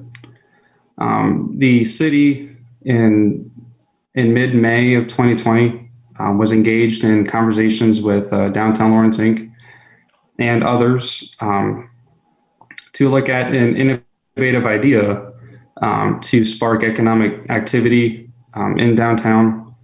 And that innovative idea was the expansion of the uh, parklets in these cities' uh, public rights of way. Um, and there was the uh, collective understanding that the parklet program uh, should have a sense of urgency with it. Um, with the country being shut down, to people being told to stay at home, um, to try to keep businesses alive, we had to move fast. And so, uh, interestingly enough, certainly not intentional, um, June 2nd of 2020 um, was the first time that the Parklet program uh, was presented to the commission. Uh, so we're, we're, one day shy of the one year anniversary. Um, but I, I, wanted to share those because I, I, believe that they're pivotal in this conversation. Um, so the the Parklet program at its core um, can really be seen as a, as an economic development tool. So in, in one arm of economic development, is business attraction. Uh, try to bring in new business into the city. And then the other arm of economic development is business retention. And so I, I believe that that, um, that was the purpose of the Parklet program. Um, and in addition to uh, certain highlights of, of the Parklet program, um, was it is an, an adaptive solution um, to an, an adaptive problem. Um, and to build from that, um, a majority of the of the adaptiveness of the program is the technical components that make that up. And so, in a couple of slides, I'll mention um, in some detail some of the challenges that we've had. Um, but before I do, um, it wouldn't be a full update um, if I didn't um, mention at least some successes that the program has had. And so, in particular, um, several of the uh, restaurant establishments that have participated in the program have told staff that if it wasn't for the program, that they would have to have closed. one establishment mentioned that they were able to keep all 35 of their staff employed. Um, so I, I'm sure there are others on the call tonight um, that can speak to um, what the program means to them. Um, but I, I, I, did want to state that. Um, and then there were other key features of the program um, worth mentioning. Um, we've suspended the sidewalk dining licensing fees throughout the uh, 2021 fiscal year. we've waived the site planning requirements and allowed those plans and permits to be approved administratively um, versus, say, going to the City Commission or the Historic Resources Commission for approval. Um, and one key note that I that I did not put on this slide, but is also worth mentioning, um, is that the program was intended for um, anyone in the downtown commercial zoning district. So whether you're a retailer or a restaurant, you could have participated in the program and still can. Um, so uh, this slide, um, I I wanted to capture kind of some key data points um, with this because the the parking is really going to help shape the story of where we are currently. Um, and we're we are currently on day uh, 350 of the program. Um, and with the 350 days of activity, um, 22 participants um, have elected um, to participate in the program. Uh, 16 have been parklets, um, six sidewalk dining. And of the 22 um, participants in the program, um, 50 um, parking stalls are occupied. And the breakdown is 38 on Mass Street, uh, 12 on the side streets. Um, and there are some higher concentration areas, um, like the 700 block.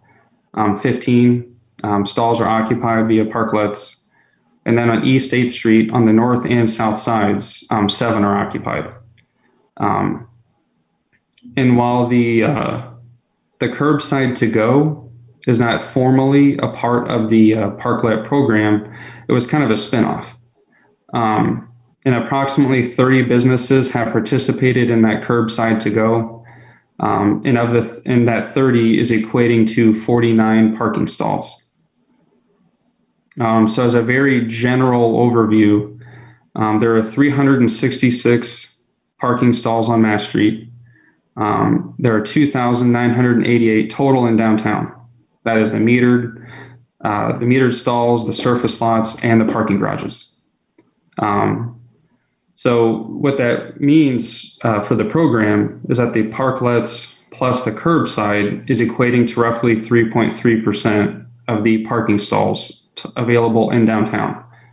Um, but there there is a caveat to that that while it's only 3.3% of the parking stalls in downtown, um, the parklets from the parklets coupled with the curbside to go is 21% of the parking on Mass Street. Um, so almost a quarter of all the parking stalls on Mass Street are occupied. Um, so I, I, wanted to uh, mention that. Um, so that's it for this slide.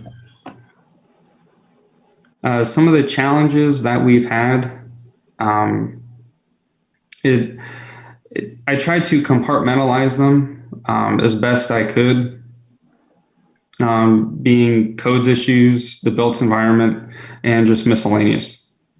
Um, so some of the codes issues, um, just very generally, um, that we are on day 350, and I have 180 up there uh, because the um, chapter 16 of the code right of way, um, the building code, and the fire code all deem that temporary is 180 consecutive days or less. And we've obviously almost doubled that. Um, and then there, there's a potential issue with the uh, downtown design guidelines um, that in the in the eyes of staff, I think we see that this is a, a temporary program. There is an end date. There was an end date. Um, and the code sees it as 180 consecutive days or less. Um, the downtown design guidelines um, were able to have the, uh, uh, I guess, under normal circumstances, um, and in most cases, um, if there was some development in downtown, it would have to go to the HRC um, because it was temporary, um, that was uh, allowed to be administratively reviewed. Um, so that's at least one thing that we'll need to look at. Um, and then there are the built environment issues, and I've, I've tried to uh, also break it into the quick fixes and then the ones that you really have to think about. Um, one is irrigation and the concrete planters. Um, and in certain cases, they would turn on and ended up spraying the patrons um, so we've had to look at changing the timing on things um, in order to make that work. Uh, and then just the, uh, in general, the downtown congestion. Um, it is a truck delivery route. Um, it is a, a, transit route as well um, that's heavily, heavily utilized. Um, there are active street events coming back. We're seeing uh, numerous applications for those in downtown. there's a lot of active infill development going on. um, and then just general shopping. Um, and so all of those things can also add to the perception that um, there's not a lot of parking in downtown. Um, there's a lot of things to coordinate and work through. Um, so those were just some issues, um, at least with the built environment. And so I, I won't spend too much time on that. Um, but so I guess for tonight um, would be that the uh, um, that the commission directs staff to uh, work on what a permanent or long-term program um, for the parklets, um, and then to present that to the commission at a later date. Um, and the reason being too that the uh, the downtown master plan is recommending um, that the city look at a um, a parklet program to be permanent. So, um, and we would use uh, public engagement, uh, better design criteria, and look at um, other ways in which the parklet program has fiscally impacted the city. Um, so, with that, I'll stand for questions. Mayor Finkeldei, thank you, Enrico. Other questions for Enrico? Can you go ahead and stop sharing your screen, Enrico? Yes.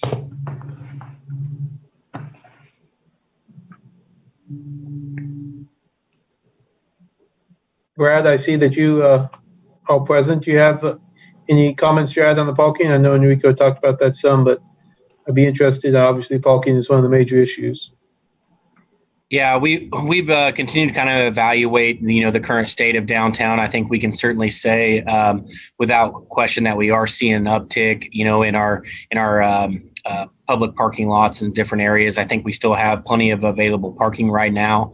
Um, we uh, we recently um, implemented the uh, LPR license plate recognition equipment. Um, we've been working on kind of the uh, the detailed operational um, portion of that, trying to get it to um, meet the city of, of Lawrence needs from an enforcement standpoint. And so right now, uh, unfortunately, we do not have that that really valuable occupancy data that could help us, you know, in the long term. But that has, uh, I've heard that that will be completed within the week, and so hopefully in the near future, we will really have that data. Um, I think that we have seen a um, you know, an overall very successful program, um, a successful program that a lot of uh, businesses have have certainly benefited from. Um, and I, you know, I, I feel like in, in my position as the parking supervisor, I've heard a little bit of of both sides, you know, both sides of the story. Um, I think it's uh, um, you know, right now, what this uh, program might look like in the future. I think it can be morphed into a, a lot of different ways, depending on what, um, you know, you as the commissioners uh, might feel might be the best direction for us to move forward with.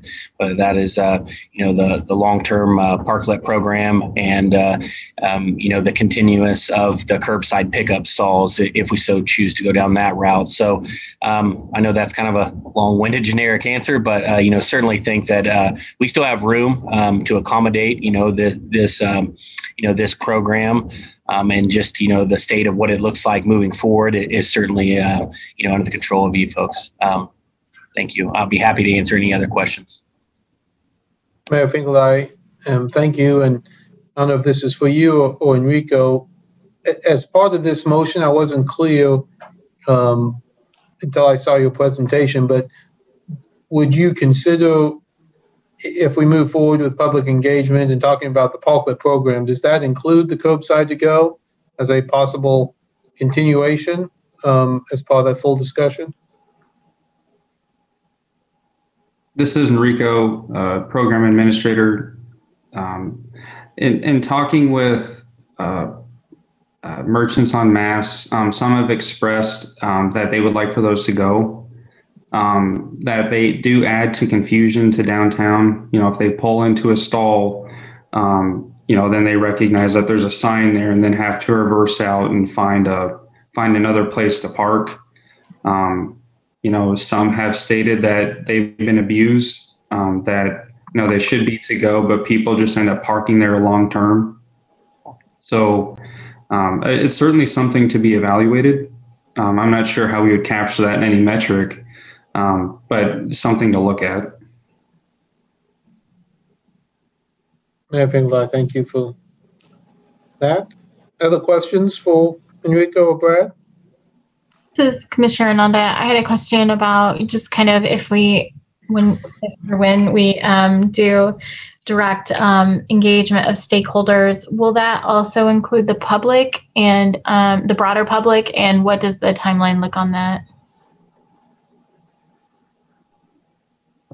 This is Enrico uh, Villegas, Program Administrator. That would um, revolve around engaging the public at large, um, you know, and the direct stakeholders of downtown, um, probably the appropriate Historic Resources Commission as well, just to get some feedback from them.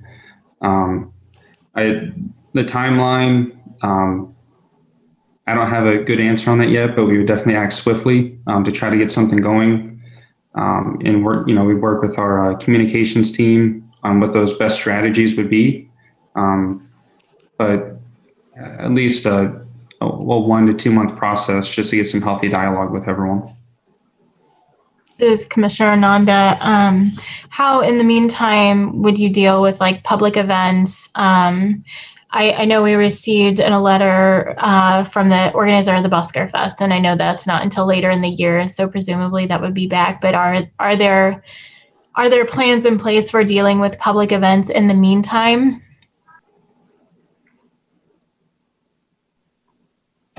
This is Enrico Villegas, Program Administrator. Um, yes and no. Uh, Parks and Rec um, currently administers the street events, and we are working together um, on trying to figure out what a good strategy would be. Um, but we don't we don't have anything legitimate right now.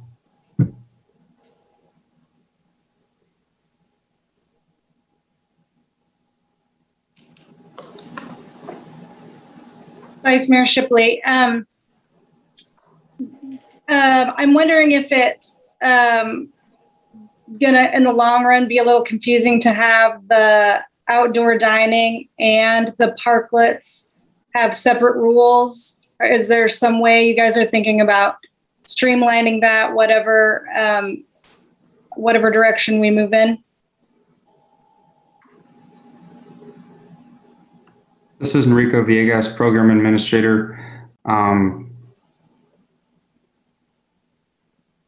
we, we would look into that, yeah.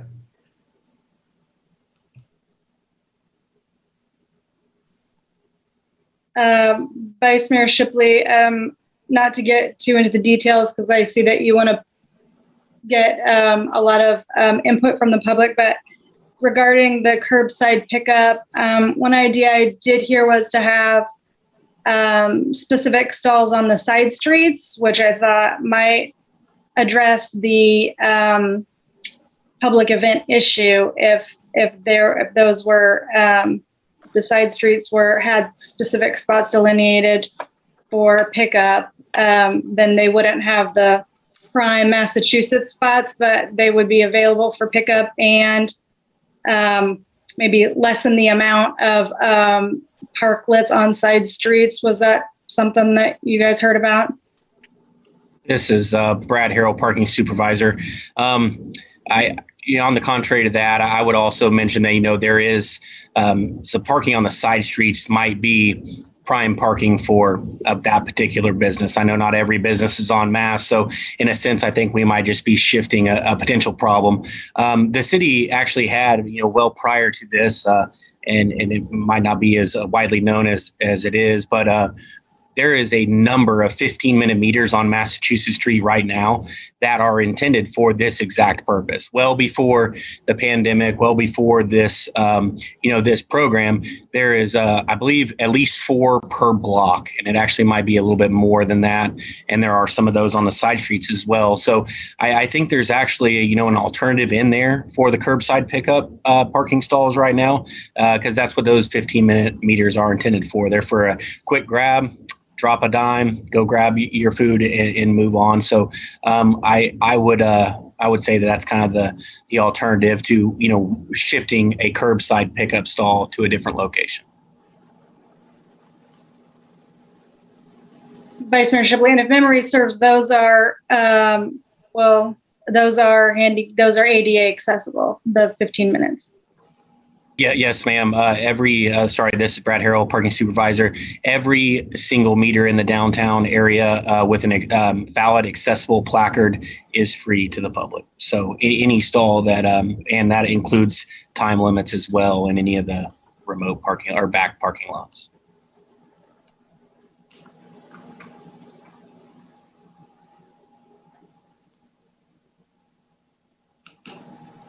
Mayor Finkeldei, any questions? Oh, Commissioner Larsen? Yeah, Commissioner Larsen here. Um, so Enrico, um, I heard a little bit about you, you discussing what sort of engagement you were thinking about doing, but there, you don't have at this time a late, a plan laid out as to how many community meetings you're going to have, what sort of a committee you're going to have, if at all.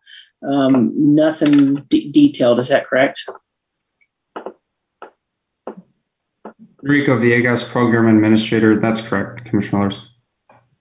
Thank you, Commissioner Larsen. Thank you.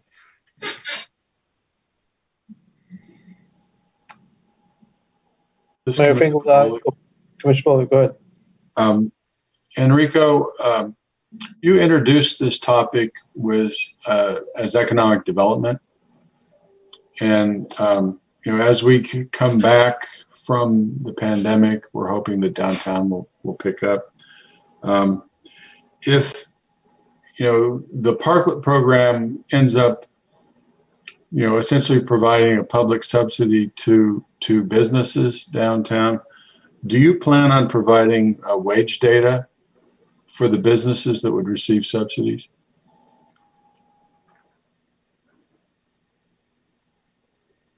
This is Enrico Villegas, Program Administrator, and uh, Commissioner Boley. By that, um, in terms of uh, the how they're benefiting from that, is that what you're asking? No, it, generally when this Commissioner Boley, when we do economic development subsidies, for example, U.S. engineering, um, Mhm.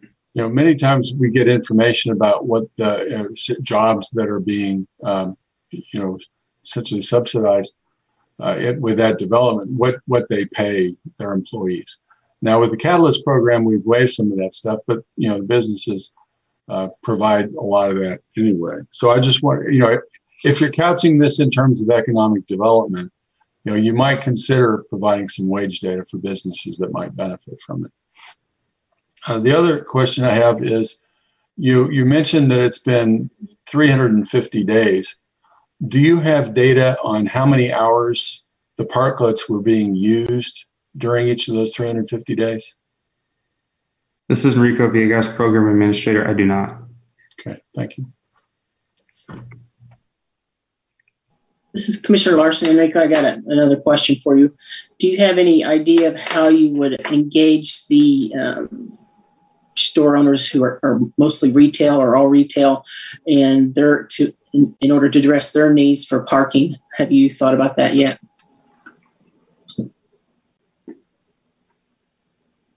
This is Enrico Villegas, uh, Program Administrator.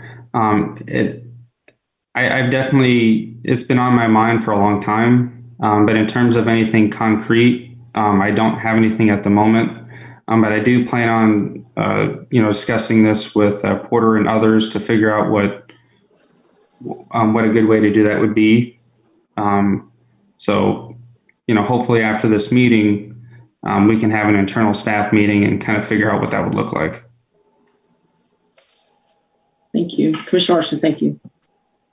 This is Diane Stoddard, Assistant City Manager. I might jump in as well. Um, you know, I think that as with a lot of things in the downtown, you know, the the purpose of the engagement process that we plan to engage with um, will hopefully be able to provide us a lot of good input that we can provide the appropriate balance back to you all in balancing all the various interests of downtown between retailers and restaurants and other activities in the downtown area. And, um, and another thing I might add, I think, with regard to the economic development question that came up earlier, is um, I, see this uh, parklet program um, potentially being much like an extension of our sidewalk dining program. So while we don't um, really have a measure of, of the jobs created for that. Um, that kind of a program certainly does add to the overall ambiance of the of the downtown, um, and um, and also, as you all know, that generally um, that sidewalk dining program has a fee attached to it that is meant to compensate the city for the use of that right of way um, for that particular program, which we've had for for some time. So again, I think this is just all a balance. Um, also, in looking at at what the downtown master plan is talking to us about and um, and suggesting that we look at in order to make the downtown the the way that we would like it to be for our folks coming in the downtown area and for all the people doing business in there and the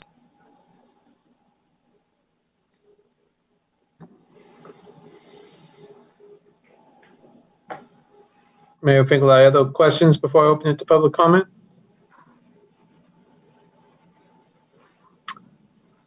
Seeing none, this is a public hearing item.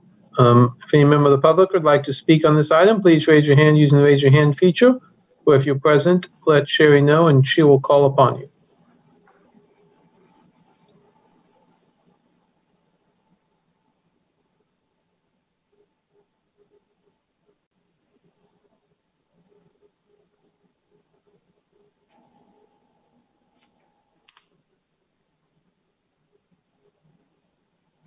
This is Sherry Riedemann, City Clerk. If you would like to provide comment on this item, even if you registered uh, on Zoom, please raise your hand, or you can even just turn on your video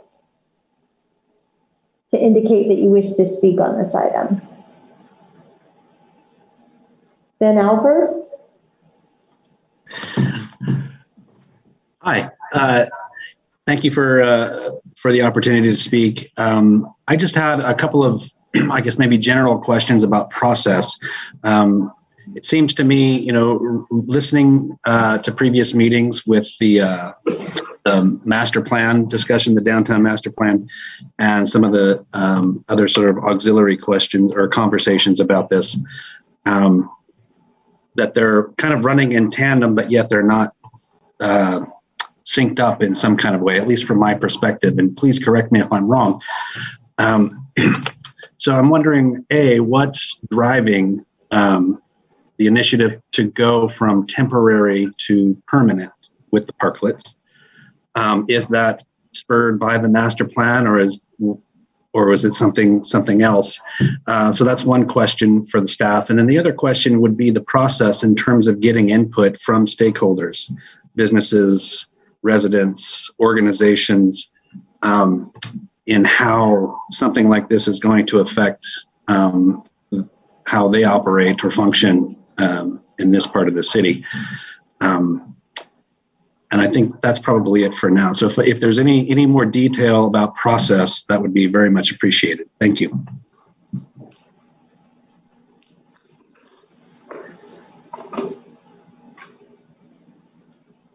Jennifer McKnight?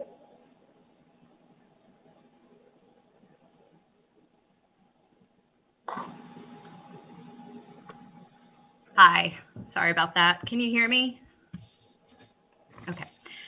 Um, well, the the letter from me to the commission um, that was attached to this agenda, I think, pretty much says what what I feel about this this program. Um, there was a story in the paper today, and it makes it sound like I'm diametrically op- opposed to the par- Parklet program. And I'm not, and I don't think any other retailer could say that they're against it totally. I just think the problem is in its current iteration. Um, I think there's way too many parklets on the 700 block. I think it severely curtails our parking. And I think Commissioner Boley brought out brought up a great point um, as to how many days the parklets are actually being used out of the year. Um, because we, you know, in a perfect climate, these would be the these would be wonderful. They would be a great addition to downtown. Um, but um, the fact is, there's only a few weeks out of the year when they can be useful to anybody. And the irony is that when nobody is using the parklets, um, when it's you know when the restaurants aren't using them because it's raining or snowing or too hot or too cold that's right when retail customers need convenient parking the most and I can say that for sure about our um, our elderly customers and our you know physically challenged customers. Um, they have to deal with that you know all the time, and um, on our block in particular, it's just it's you know parking has just been decimated. Um, but I do think there's room for compromise because I think there's a lot that the parklets bring to downtown. I think what Mr. Villegas was saying about you know it being something that's been um, seen as a as a benefit to downtown. I think that that is is true, but I think that there's a lot of limitation that needs to be placed on uh, when they're used. You know, I my well, I have a list of of ideas um, that I can I can send to you, or I'll just go ahead and read them. Um, I would say scale way back on the number of restaurants that are allowed to take up public parking uh, limit the number of parklets per block, um, limit parklet permits to only those restaurants who plan on using them during lunch hours and dinner hours. Um, because otherwise the space is just entirely wasted. Nobody's benefiting from a space that's not being used. And um, if a if a restaurant is choosing to only use them at night, that doesn't seem like a really great use of of public space. Um, limit the number of parking spaces any one restaurant is able to use. Um, set some sort of aesthetic or code of standards for each parklet. Um, and then to address uh, to address the retail uh, benefits, you know, I, I would want to hear how the how the city plans on improving and creating more safe and convenient parking uh, to benefit retail and everybody um, so that we continue to attract new people to come to downtown Lawrence and enjoy what we have to offer. I want to thank the commissioners for your attention to this issue and um, and I appreciate your your time and your attention to this.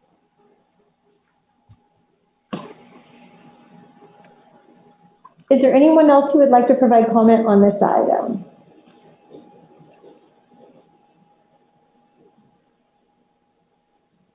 Uh, that's all the comment, Mayor. Mayor Finkeldei, uh, bring it back to the commission for comments and direction. Um, I guess I would start and, and uh, I, I certainly agree with with Ms. McKnight. Um, it's pretty much what, what I've been hearing that in general, people like the Parklet program, but you know, there could definitely be some improvements um, with some of the exact um, comments that Ms. McKnight brought up, limitations on the block, um, you know, when they're used, how they're used, how much someone pays for that, um, and, you know, issues like that. Um, you know, I think Mr. Albers asked about process. I think there was you know, the downtown master plan had something to do with it, but also, you know, we have extended the program through the end of the year. Um, but, you know, some folks are asking, you know, if it's going to continue past December um, or what it's going to look like, um, you know, how we should address that. And then second, I think some of these issues we've talked about on, um, you know, code issues and some of those things like that, getting those addressed sooner rather than later, I think is important. Um, you know, as we go into certainly into the fall. And so, um, you know, I, I, do think it's it it's a program that has merit, um, but it's a program that we need to look at and, and try to fix some of the the issues um, and, and, find that right balance. I think Diane said that as well. Find the right balance um, between all of those. And I think there's a lot of issues that we can use to talk about that. Um, a lot of venues we can use to talk about that. And so I look forward to that. I guess the last thing I would say, I know there's a lot of questions about what the process is.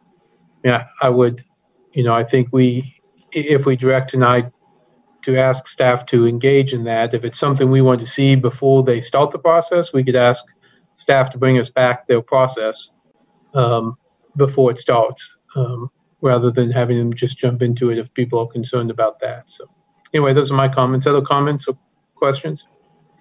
Yeah, Commissioner Larsen, that, that was what I was going to bring up. Um, is my concern as to what their plan is as to how they're going to engage the community. I think it, I think it would help me to uh, uh, look at this more positively if I knew how they were going to do this. Um, this whole process of engaging the community. So I would appreciate that information ahead of time before we jump too too much into it.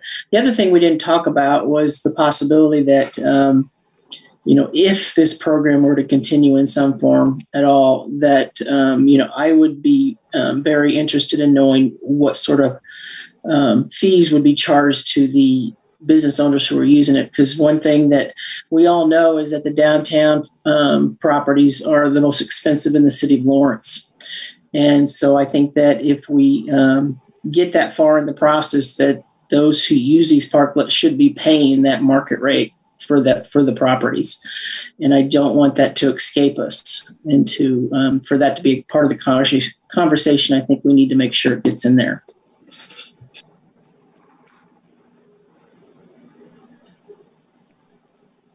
Vice Mayor Shipley. Um, uh, yeah, I, I agree. And I, I seem remember the last time we talked about this when we extended it to December that um, I specifically wanted to know what the cost of that would it be in the long run if we wanted to continue something like that. So I, I imagine that staff has been thinking about this in the back of their minds. And again, the same question um, that I meant about the continuity with um, outdoor dining. There is a cost for outdoor dining that is not free.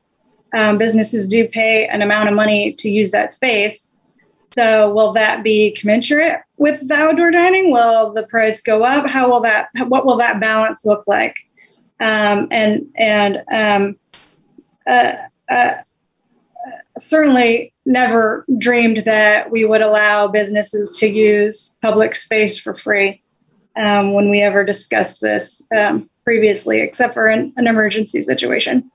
Um, uh, another issue I think that we talked about previously um, was indeed addressing the not using it year round. I, I seem to remember moons ago there was a, a construction project on downtown and many hours were spent making sure that all of the parking stalls in front of certain businesses doing construction would be available during the holiday season. So I think many of us know how important parking is downtown during the holiday season. Um, and if these won't be used year round, I believe I suggested last time that we might consider finding um, storage for some of these um, larger pieces that that are built or the heaters and the chairs and the things like that that we could provide. Um, during the during the wintry season when you certainly won't be eating outdoors um, so that those parking spaces can be used by the retailers who will definitely need it during the holiday season um, so I, I hope um, when those discussions come up those suggestions will be remembered um, uh, and then you know if they do do it only, let's say for six months out of the year, is do they you know do they pay for the year? Do they pay for the month? How does how does how does how will that work out? So all the things I think we're thinking about. Um, how how to charge fairly for the use of that space, um, but also be flexible. And of course, a lot of complaints about the Jersey barriers and wanting those to look um, to look a lot better, in addition to all the safety issues that we know exist that um, Enrico outlined. Um, and and I hope when we do have this engagement, then that parking data will be available so that we can uh, be more clear about what the actual usage is. And I would also remind us that um, our parking study, if I recall, and the um, downtown study as it is right now suggests considering um, charging people to park in the evenings. So the inequity of businesses that are only open during the day having this kind of competition could be evened out merely by charging parking in the evening. Um, that those are kind of some of my thoughts. This is Commissioner Ananda. I agree with what the mayor said. Um, I think that I, I think that there's space for for giving um, thoughts, but I would like for the community to really think outside of the box and the potential of downtown and how do we explore all of those options without putting um, literal or metaphorical barriers around that um, contemplation. And I look forward to the opportunity for our community to really dig into that and and the potential of our downtown.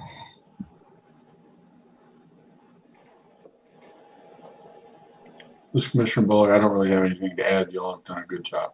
Thanks.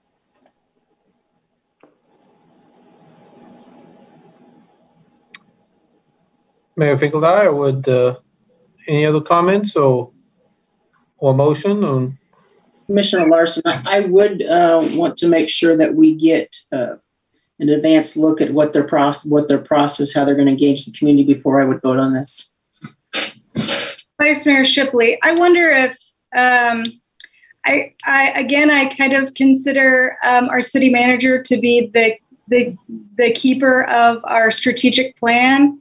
Um, that includes engagement. And I wonder if he could uh, tell us how he would direct staff to do this um, or guarantee us that it is the kind of robust engagement that we um, have come to expect.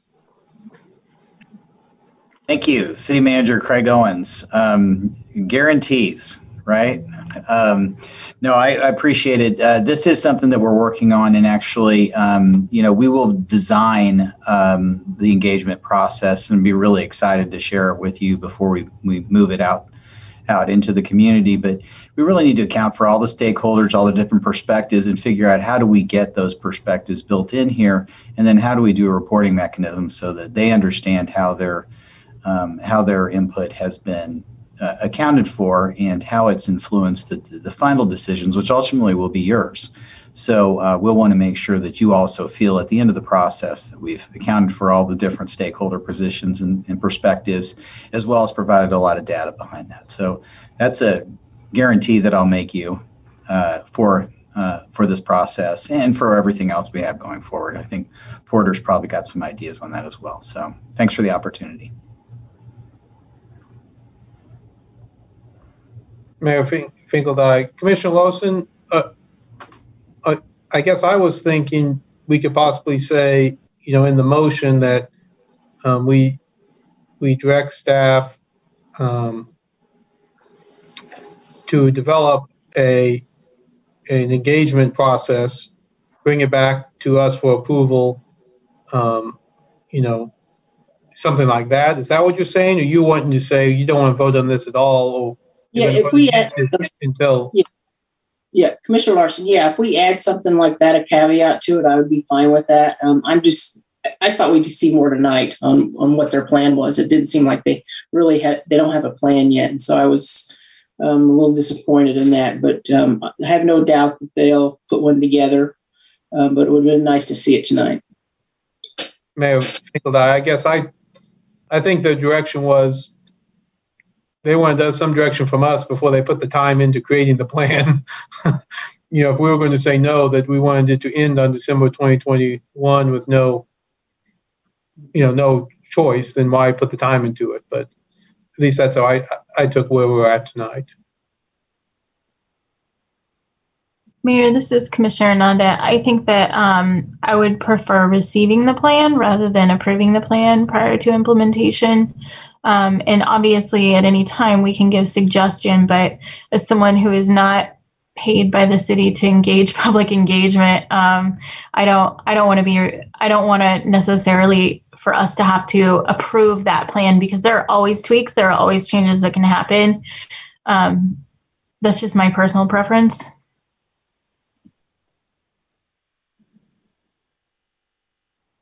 Commissioner Larsen, so would that mean that um, there wouldn't be an opportunity at all to make any changes to it? Is that what you're saying? This is Commissioner. No, it would just be that we could give direction, but I just don't know that we would like we generally don't en- approve public engagement plans, but we do give direction and and have conversation around that that is generally accepted by staff. Okay.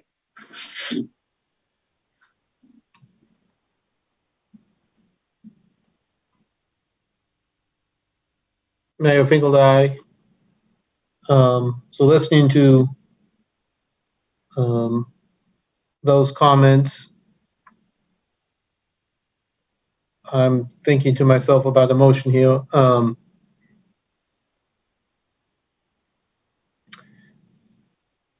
I'm not going to make the motion yet, but I'll, I'll say it something like this to see what Commissioner Larsen thinks.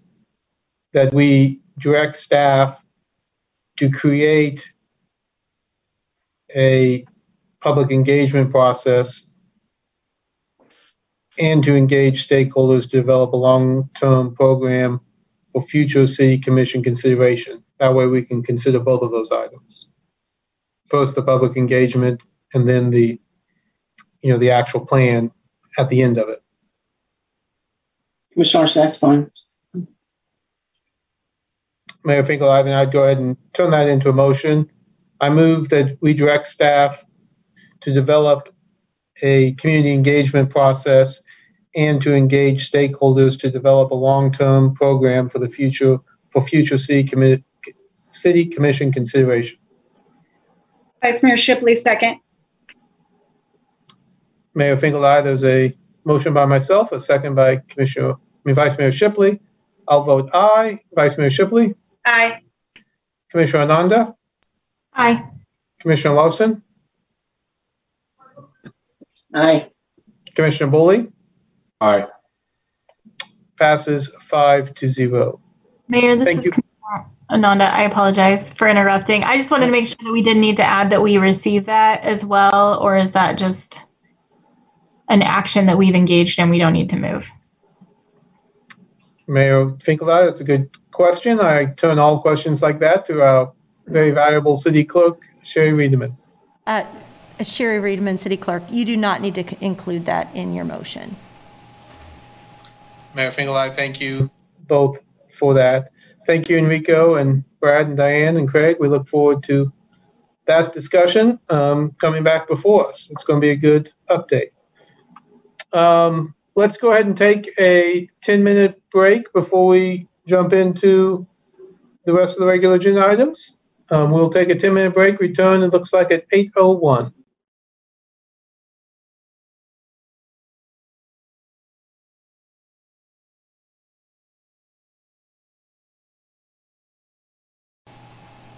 There we go. Ready now, Mayor. Sorry, I had my other one off.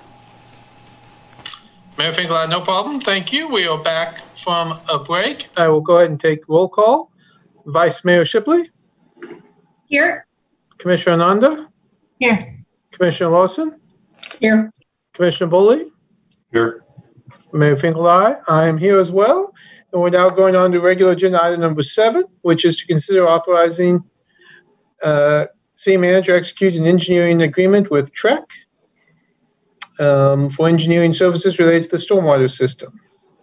Nick, do you have this one? Yes, I do, Mayor. Thanks for um, thanks for um, hearing us today. My name is Nick Hoyt. I'm engineering program manager, and uh, Matt Bond and I are going to be um, working together on this presentation. Um, I thought we'd be a little later in the evening, where I'd be in the house and my kids would be asleep. So, sorry, I'm in the garage. This is where I've been the last year. So I guess it's um, okay. But um, and I, so Matt and I have been working really hard for the last few months getting some major stormwater initiative projects up and running and getting to this point where we're ready to execute contracts. We thought we would just take a moment at this commission meeting to give an overview of the several of the projects that we have um, moving forward at this time.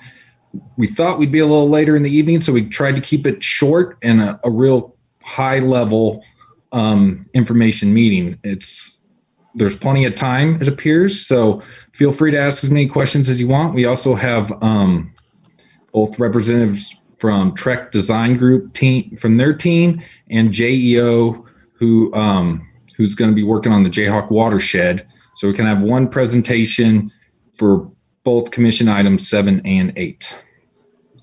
So we'll just start that.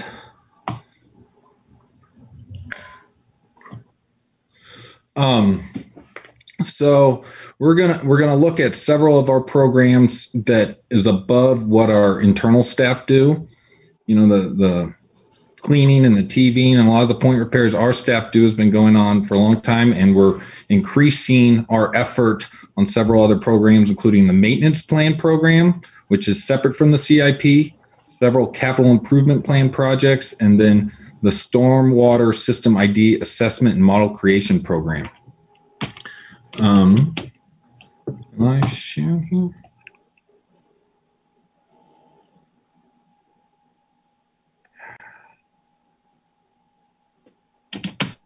Yep. Okay. So the maintenance plan projects are focused on localized issues. Those could either be structural or localized flooding. They include both rehabilitation, which um, the largest part of that is cured in place pipe, which is lining the existing storm sewer. We've been doing that in conjunction in conjunction with our sanitary sewer lining program. Right now, we have um, about 3,500 feet of storm sewer under contract to line. Um, that is mainly focused on, on on sewers underneath arterial streets. So let's line those, renew the structural integrity of that before it collapses under 6th Street or 23rd Street. Um, doing that in conjunction with our sanitary sewer program has really allowed us to get a good price on that, and we plan to keep doing that moving forward. We're also um, rehabilitating the tops of several cor- uh, storm inlets across town. I think we spend about a hundred thousand a hundred thousand a year on that storm inlet top replacement. But once we're past rehabilitation, we're into reconstruction and replacement. And we have two on-call stormwater engineers or city staff that can provide design, and then that um, the work can be completed by either our city staff or bid out to construction. Our budget right now is about a million dollars a year. Um, and of the projects, we have six that we're moving forward with design here as shown. Um, we do not have the budget to complete construction on, on all six of these this year, but we are trying to move forward with design as quickly as possible on these. Um, to see how funding works in the future. Maybe there's some stimulus funding that, that will work out. Um, or, you know, maybe we have enough for Wilshire Drive, but not 13th and Kentucky in any given year. So we're trying to move forward with a finalized design as quickly as possible on these. Um, the other thing we're working hard at is um, that you'll hear repeated in this presentation is working on a corridor concept. So by that we mean when we go to Sharon Drive, we aren't just looking at the storm sewers. We're trying to fix other things while we're there, minimize impact um, to uh, to the residents, and also hopefully get more bang from our buck with our budget. Um, the first two that you'll probably see go to contr- construction is Sharon Drive and 13th and Kentucky, but we are moving forward with um, design on all six of these. Matt's going to do a quick overview of the three main CIP projects that we have um, moving forward at this time. Good evening, Commissioners Mayor. Uh, Matt Bond, Engineering Program Manager. So, as Nick mentioned, what we're going to try and do for a lot of our projects moving forward is a corridor approach. And so, with the, the uh, 17th and Alabama project, that project is currently about 80% uh, done with design. Um, Originally, it was known as Project Number 11 in the 1996 Master Plan. Uh, along with that corridor approach that I mentioned a minute ago, um, we've added 3,000 feet of water main along with this project to take a, uh, to uh, take advantage of some of those um, streets we've got torn up. So that's primarily along 18th Street. So, with this project, the intent is to solve the current localized flooding that we have along 19th Street, specifically between Missouri and Maine. So, if you've ever been down there and seen that, you know that firsthand. One of the other things that I really want to eliminate is uh, any more pictures of people canoeing down Alabama. That's not a good thing. We want to drive down our streets, not row down them. And then, as you can see from this map, that uh, we've updated the size of the structures underneath 19th Street, which goes from like an 18 inch pipe to a 42 inch.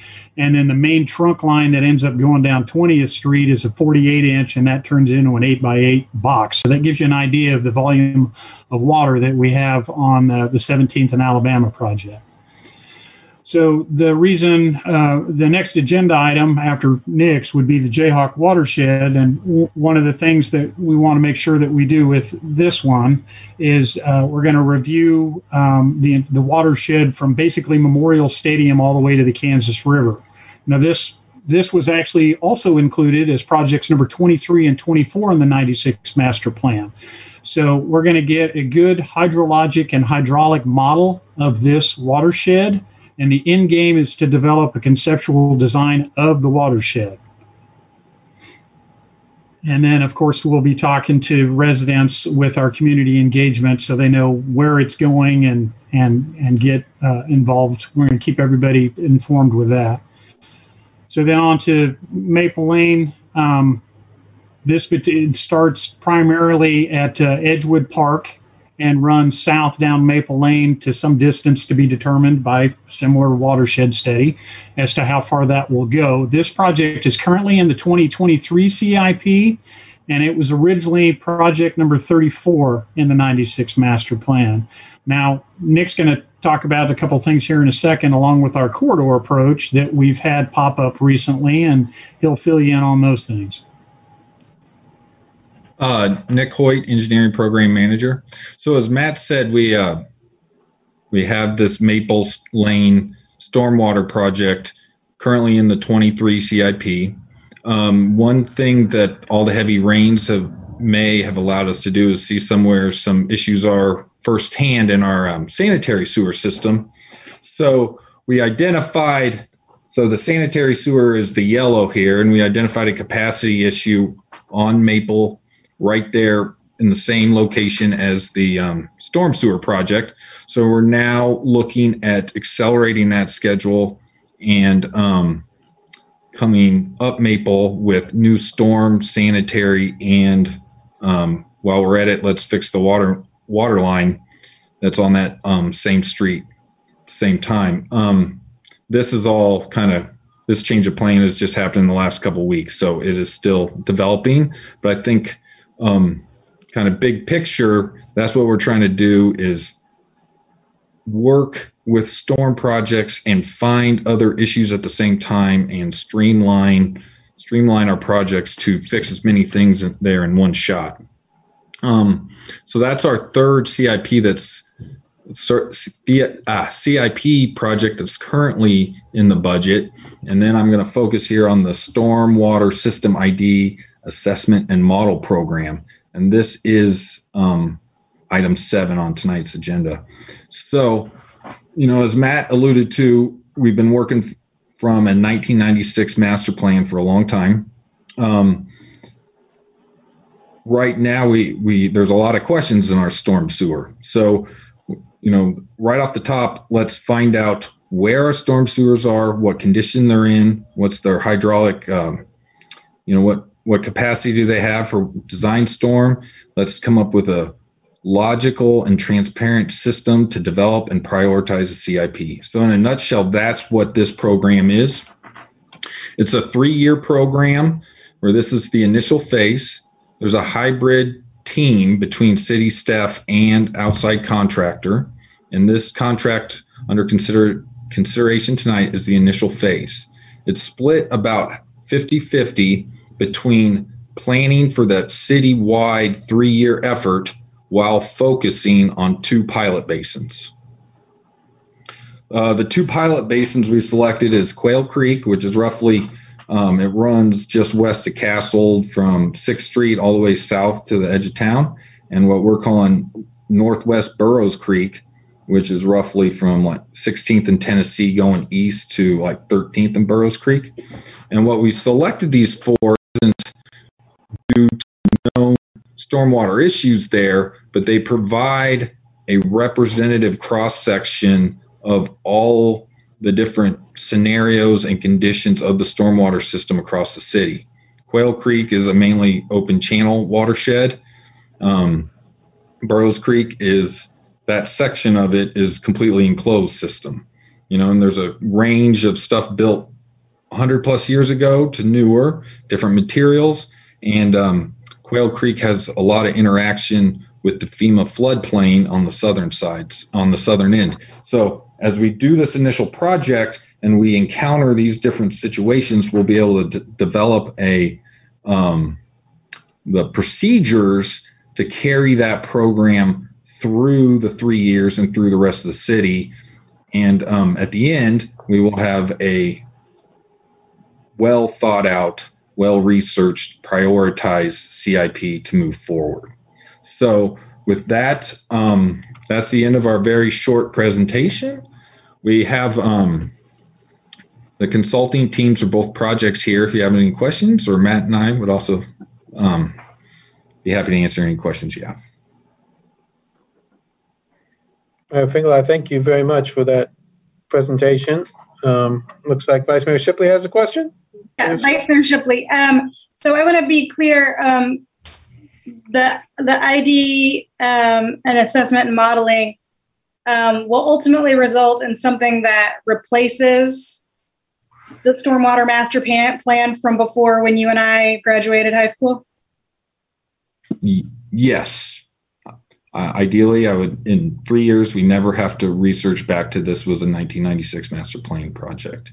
Not to say that the 96 master plan projects that weren't completed won't show up on the next one or will, but it'll be independent. Vice Mayor Shipley, and since this is all- this would all be based on data, there would also be flexibility. For example, if uh, something came up after six years that was inexplicably um, over capacity, you could reprioritize it. Yes, uh, Nick Hoyt, engineering program manager. I mean, any CIP is a living, breathing um, plan that changes with with new information every day. Um, and I, I would also say that like projects prioritized through that program might not be done first because if we're if we're already tearing up what other street for a particular project, I think we might move. Um, we we should move items around to match other projects as we kind of talked about with the corridor approach. And any CIP is always um, getting new information. Even after this program, we're going to be getting new information on our on our stormwater system for the rest of our lives. So that CIP will constantly be changing.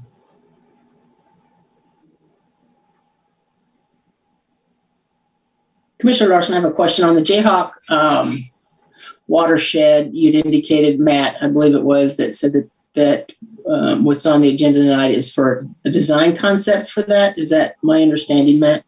That is correct. So what they'll do is they'll put the model together. They'll first they'll go through and they'll find out exactly where everything is positively, make sure they know the size, the material type, and those things. Model that, and then come back and say, how can we improve on this? Can we keep segments of the current system, or do we need to get rid of the whole thing? Or so that's that's what that H and H model is going to tell us. Commissioner Larsen, thank you for that. Um, so the two hundred fifteen thousand dollars that's in the agenda for tonight, that's for the entire design concept for that basin for watershed. Yes, that, that's going to cover the hydraulic model. That's not that's not going to give you design construction plans, but yes, it's going to give you an H and H model to tell us, hey, how how are we going to go? And to to key on to what Nick was just saying about the CIP is we're going through here and say in year two we find something else and maybe we've broken maybe i'm getting into the weeds too much but if if we had it broken into a couple of projects in jayhawk if we find something with the asset management that says hey this might this should be a little higher then we can start moving projects around Commissioner Larsen, thank you. That's what I was hoping. 215, that seems, actually, I was uh, surprised it was, um, would include that much information. So I think that's real good. Thank you. Mayor Finkeldei, just to follow up on that, I mean, I think we have something like $6 million or something set Mhm. aside in the CIP, hoping to, what we actually have to construct, correct? So this is the first step in a very large project. that that's correct engineering program manager matt bond that is correct mayor Mayor Finkeldei, other questions before I open it to public comment? Yeah, Commissioner Larsen, I've got one, one more, if I can remember what it was. Just escaped me. Um, I'll think about it. Okay, sorry about that. Vice Mayor Shipley, um, it it makes a lot of sense to um, to do projects uh, in the way that you're speaking, where you're already in one place, so do everything. Um, how, but how do we make sure that we're keeping equity in mind? So, for example, I would hate to see a project in a low mod area of town consistently fall in the ranks of priority um, without uh, some kind of balancing. Um, so even if it was due to data, would how would we look and make sure? Okay, we spent twice as much money in a very wealthy part of town and nearly nothing in uh, in a, a lower mod part of town. Um, Nick Hoyt, engineering program manager. So, I think what you're what you're getting at is the um, capital, the stormwater capital improvement plan developed through the asset and inventory project needs to match the priorities and the same system as like the citywide CIP development. Um, and I, if Andy, if Andy's here and ready to hit the mic, he, he can talk to that because he, he really did a great job about how those two things interact. Yeah, Nick, uh, Andy with Burns McDonnell. Uh, it's a great question. Um, what we, we laid out or what we envision is a CIP evaluation process where we'll develop criteria for the stormwater improvements, and that will obviously start with how we're mitigating flooding, but it also might be how it relates to other corridor improvements. And then we'll we'll assign a score to those, and then working with um, hope probably just internal or some stakeholders develop a weighting process for those criteria. So, for example, your question about you know equity that could be how we weight those, and that way we're comparing each of the improvements equally across all the different sectors. If that makes sense. So that's kind of what we envision for the priority process. Where we want stakeholders to help with that is that that weighting. So what's more important? So if equity is a higher weight, then we can weight it that way. So, but that same scoring will be used for all the stormwater projects, if if that makes sense. So, that's what we envision, and that's the way we can keep that kind of fair and equitable across all the improvements. Commissioner Larsen, I remember my question. Have we done any of this stormwater assessment ID um, process before? I thought I'd seen it on the CIP. Is am I missing something? Yes, um, Nick Hoyt, engineering program manager. The asset and inventory program is in the CIP. It's a three-year program. I think MS twenty one ninety eight oh four. Um, so I, I think um, there's six something million dollars over three years in the CIP now for this for this program. Commissioner Larsen, thank you. So we're just now starting this um, this program. Is that correct? Yes. So the uh, Engineering Program Manager. So the funding was finalized when the rates were established in December. We okay. issued a RFQ early January, and have been in the selection process and contract negotiation process through the six months here. So that's why we're pretty excited to hit hit going, get going. Yeah. Thank you. Mayor Finkeldei, Nick, I just want to confirm your presentation was for seven and eight, correct? Both yes. items? Okay, so I'll go ahead and open up public comment to item seven and eight. If any member of the public would like to speak to either item seven or eight related to stormwater and the two contracts, please raise your hand using the raise your hand feature, or if you're present, let Sherry know and she'll call upon you.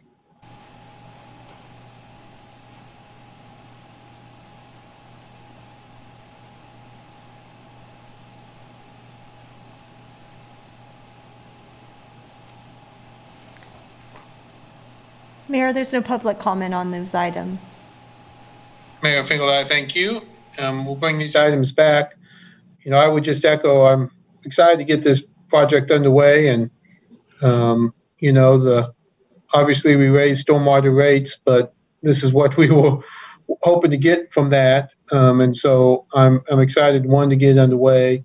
Two, I'm excited uh, Vice Mayor Shipley's comment and Andy's response on how we get to the weighting of that and, and making sure it's fair and equitable.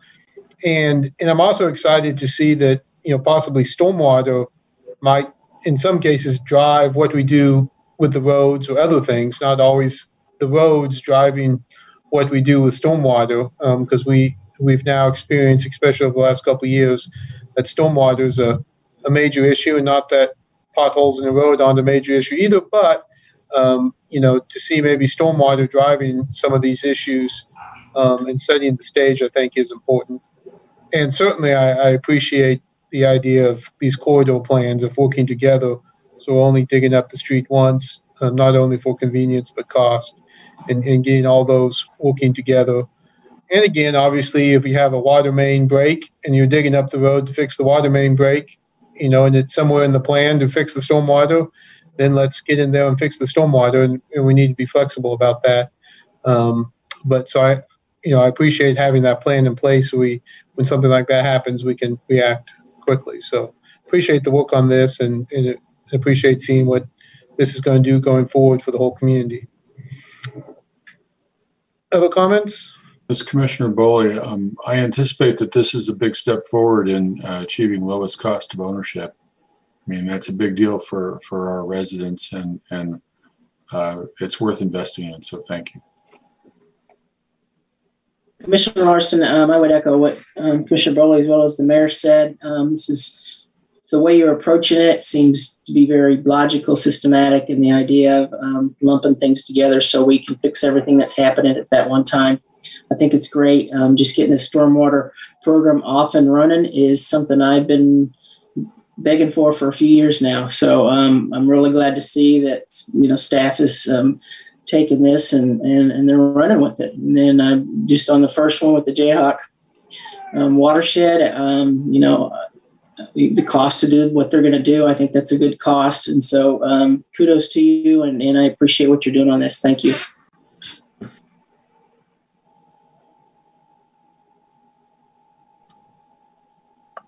May I Mayor Finkel, other comments or motions on seven, and then we'll follow it with eight?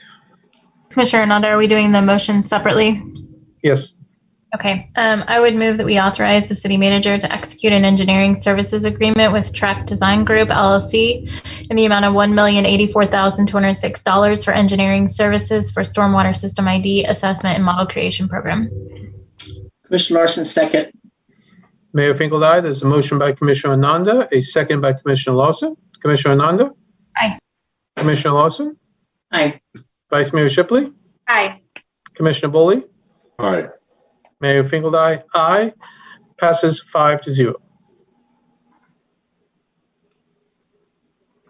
Commissioner Ananda? I'll let you do number eight. All right, I will move that we authorize the city manager to execute an engineering services agreement with JEO Consulting Group Incorporated in the amount of 250 $215,645 for stormwater improvements for the Jayhawk watershed. Commissioner Larsen, second. Mayor Finkel, aye. There's a motion by Commissioner Ananda, a second by Commissioner Larsen. Commissioner Ananda? Aye. Commissioner Larsen? Aye. Vice Mayor Shipley? Aye. Commissioner Boley? Aye. Mayor Finkel, aye. Aye. Passes five to zero. Thank you, Nick and Matt and everyone for your work on this. Look forward to the results. Thank you very much. We'll now move to regular agenda item number nine, which is to receive um, the de- fire department, fire medical department station optimization analysis. Chief Coffey, I assume you get to kick this off. Well, I'm going to kick it off, and uh, since I was the only one here in 1996 when the last study was done, and so and then let uh, Tom and Mackenzie take over. Um, tonight, before you, we're going to present our 2020 station optimiza- optimization analysis. Uh, the last one was conducted in 1996 with the completion of 2006 of that plan. Uh, they did an outstanding job with that plan, I will tell you. Uh, at that point, they relocated Station 4 from where it was at on Storm, Stone Barn Terrace, Lawrence Avenue, out to Wakarusa. They removed, relocated Station 2 that was at 19th and Haskell at that time out to Harper by the water tower in the fairgrounds and built new fire station number 5. That was such a strong plan that uh, it's been able to uh, withstand a lot of growth within the city. And just to give you a little perspective on fire stations, uh, by my count, uh, looking on the internet, Lawrence uh, is the sixth largest city in the state with about 100,000 people, give or take, and we have fire st- five fire stations. Topeka has 124,000 people. They have 12 fire stations. Number seven was Shawnee, city of Shawnee, and they have 65,000 people and four stations. Lenexa with 56,000 people, they have six. Manhattan has 53,800 um, people in their community, and they have five fire stations. And Salina with 46,004. So they did an outstanding job with that uh, station uh, location study when they did that. I will tell you though, now as we look at the upcoming presentation, you will see in that when they did it, really, if you look at Sixth and Wakarusa, that area to the northwest, there was nothing in their plans that compensated for growth in that area, as well as between Sixth and 15th Street, um, west of uh, Wakarusa and uh, and George Williams in that area, as well as south of 31st Street.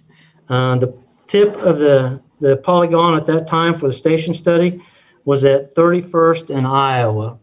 And so as we look at our optimization study uh, tonight, you'll get a kind of feel for those areas as well.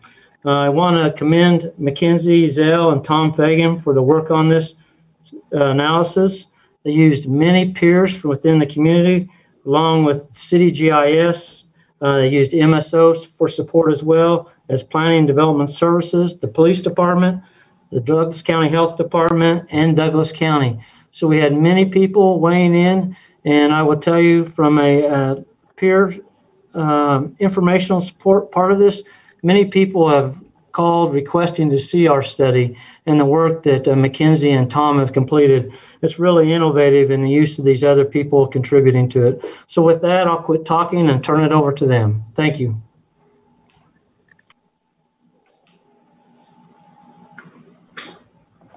Well, good evening, Commission. Uh, my name is Tom Fagan, Division Chief of Administration at Fire Medical, and uh, we're really excited about um, this report coming out. A lot of work, as Chief Coffey uh, had uh, spoke about, went into this. Um, you may remember some of you uh, that were in the commission are on the commission at the time during our last accreditation site visit uh, back in early 2018 uh, we had presented the outcomes of that uh, and all the recommendations that we received. From at that time our community risk assessment and there were several um, recommendations that we were talking about reliability of response performance as well as several other recommendations that we're working towards. But that really spurred um, the beginning of this research. Um, really that community risk assessment that was done at that time was really the tip of the iceberg uh, we decided to approach the city um, at that time for a CIP project for a station location study. Um, as a have a third party do that analysis. Um, the following year, we determined that we could do that work uh, based on um, our knowledge of our community and the resources that were available based on technology and what we felt were good partnerships to to build upon. And the outcome of this report is that success. And so we were able to capture that value of that CIP project uh, to where we didn't have to spend that money. We did it internally. And I would put this report um, biasly, of course, against many uh, third party reports based on some innovation uh, that we're, uh, we're really excited to talk to you about tonight. So at the top here, I know there's a lot of information on this slide, and this presentation is uh, pretty lean and mean. I think there's six slides, so they're they're jam packed with information. Uh, we're just I wouldn't even say scratching the surface of this presentation tonight. There's a lot of reading, um, great information, and a lot of data that frankly we're just not going to have time to get into tonight. But we would love to talk to you more about. But uh, I just want to recognize again all, all the people that contributed to this. We're excited about what this may spur into on potential community risk reduction initiatives in addition to not just responding more effectively within our community, but also having more effective community engagement, identifying areas that may have specific hazards and risks that we can mitigate on the front end to prevent emergencies from occurring. And so those are some of the benefits that, that come from this type of collaborative work. But with that, uh, I'll start off and I'm I'm not one to normally read from slides, um, but for the purposes of this one, um, I feel it's very purposeful, uh, given the, the broad amount of information that's in this report. And so I am going to read these three project objectives because there is so much information in here. It's almost like, oh my gosh, what was the, other than obviously identifying the future possible locations of, of fire medical facilities, how did that call come in together and what was the objectives? And so that, uh, with that said, I'll go ahead and read our first objective here. To analyze the department's station location capabilities relative to key community risk factors including but not limited to population density, disadvantaged populations, assessed property value, future population projections, and historical response fire medical department performance. And so, what's interesting about those five different dimensions of risk, and we'll talk more about that here in just a moment, is only one of those is specific to fire medical data. And so, when we talk about using bigger data, more community intelligence to make these future planning decisions, um, we felt like that was a success with this with this analysis. So the number two objective, using key community risk factors, data modeling, and modern mapping technology, identify strategic locations to provide emergency travel time capability based on industry industry best practice standards. And so if you remember just a few weeks ago, we, we presented you the annual compliance report and in that report, we talked about our baseline response time performance and what that trend has looked like historically and how we're seeing an elongation of our travel time. Uh, we also talked about alarm handling and turnout time. Uh, but this specific report is based on the ability to move from location A to location B in a um, in a performance level that's consistent with quality standards. So the third and last one here and then we'll move on to the next slide, is provide a data-informed recommendation for the adaption fire medical response capability through station relocation expansion for improved community-wide value, more equitable service levels, higher quality of life for all residents and visitors, and improved outcomes to lives and property. And so with that, we'll go ahead and move on to our next slide. Okay, so we'll start looking at the map before we get into the five dimensions of risk. And one thing you may recognize when you're going through the report is all the maps are standardized um, with consistent coloring and shading. And I just want to kind of uh, orientate you to this map uh, and how it is also going to connect to the next few slides. So obviously this is the map of the city of Lawrence. Um, you're seeing the five fire medical stations that exist currently within the city. Uh, we do have boundaries uh, within the city as it exists currently uh, with a gray shaded outline.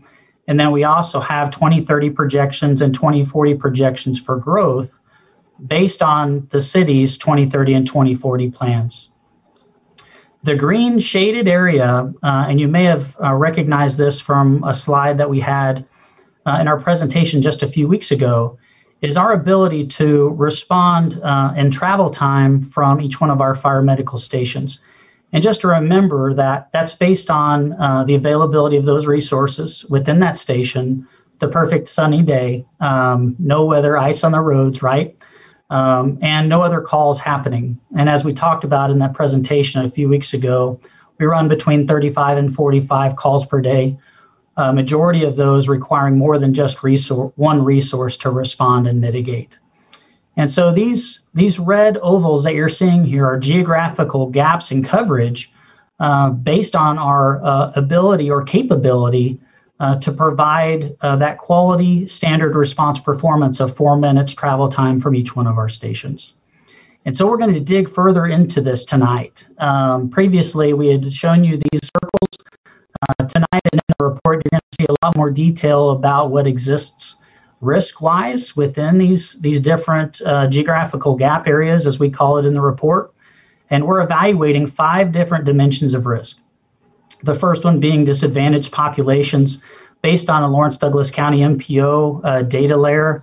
Um, again, uh, using a very uh, broad approach to data collection. Uh, we aren't just using our data and this is some information that we're real, really looking forward to see how we can uh, elevate equity and coverage um, across the city. And we'll talk more about that here in a few minutes. Number two, the current City of Lawrence population, uh, which came from the City of Lawrence Planning and Development Services. The projected City of Lawrence population in 2040, which again was from the City of Lawrence Planning and Development Services. Appraised building value um, was from the Douglas County Appraiser's Office. And then lastly, our historical density of call volume uh, based on our, our data sets. So with that, Mackenzie will go to the next slide. And so Mackenzie Ezell is going to talk about uh, these next three slides, and then each one of these we're going to get into the further detail of these geographical gap areas. Hello, Mackenzie Ezell, Fire Medical Analyst. So we're going to look at, like Chief Fagan said, three slides that look very similar to this. We're going to go through each of the three gaps that were on that first map. Um, so for the first one, we have our north gap. And so if we look at the map on the left, we can see that green um, blanket of coverage that we've talked to you guys about. And then we can see the oval, um, which is where we've designated that gap. Within that oval, we have two colors of dots. We have red dots and we have navy dots. The navy dots are where we hit our performance um, travel time response goal. And then the red is when we did not meet that goal. So realistically, um, even when we have the coverage of the four minute travel time within that green blanket, we can still see that we haven't um, been able to reach that goal every single time. And this data is 2013 through 2019 emergency data. Um, that way, we can see that we are analyzing data that we are responding emergent to. Um, so, getting there as quickly as possible. So um, we can also see station three is in the bottom corner of the map. Um, and then we can compare this later on to um, the population growth and those other dimensions that we talked about earlier. So if we look to the right, those dots in the red and the blue are broken down into three segments. The four minutes or less, the four to six minutes, and the above six minutes in travel time. So the navy dots correlate with the four minutes or less, which in this oval was met 34% of the time. Everything red would be in the four to six minutes or above six minutes. If we look below that, we can see some key facts that involve what is in this oval.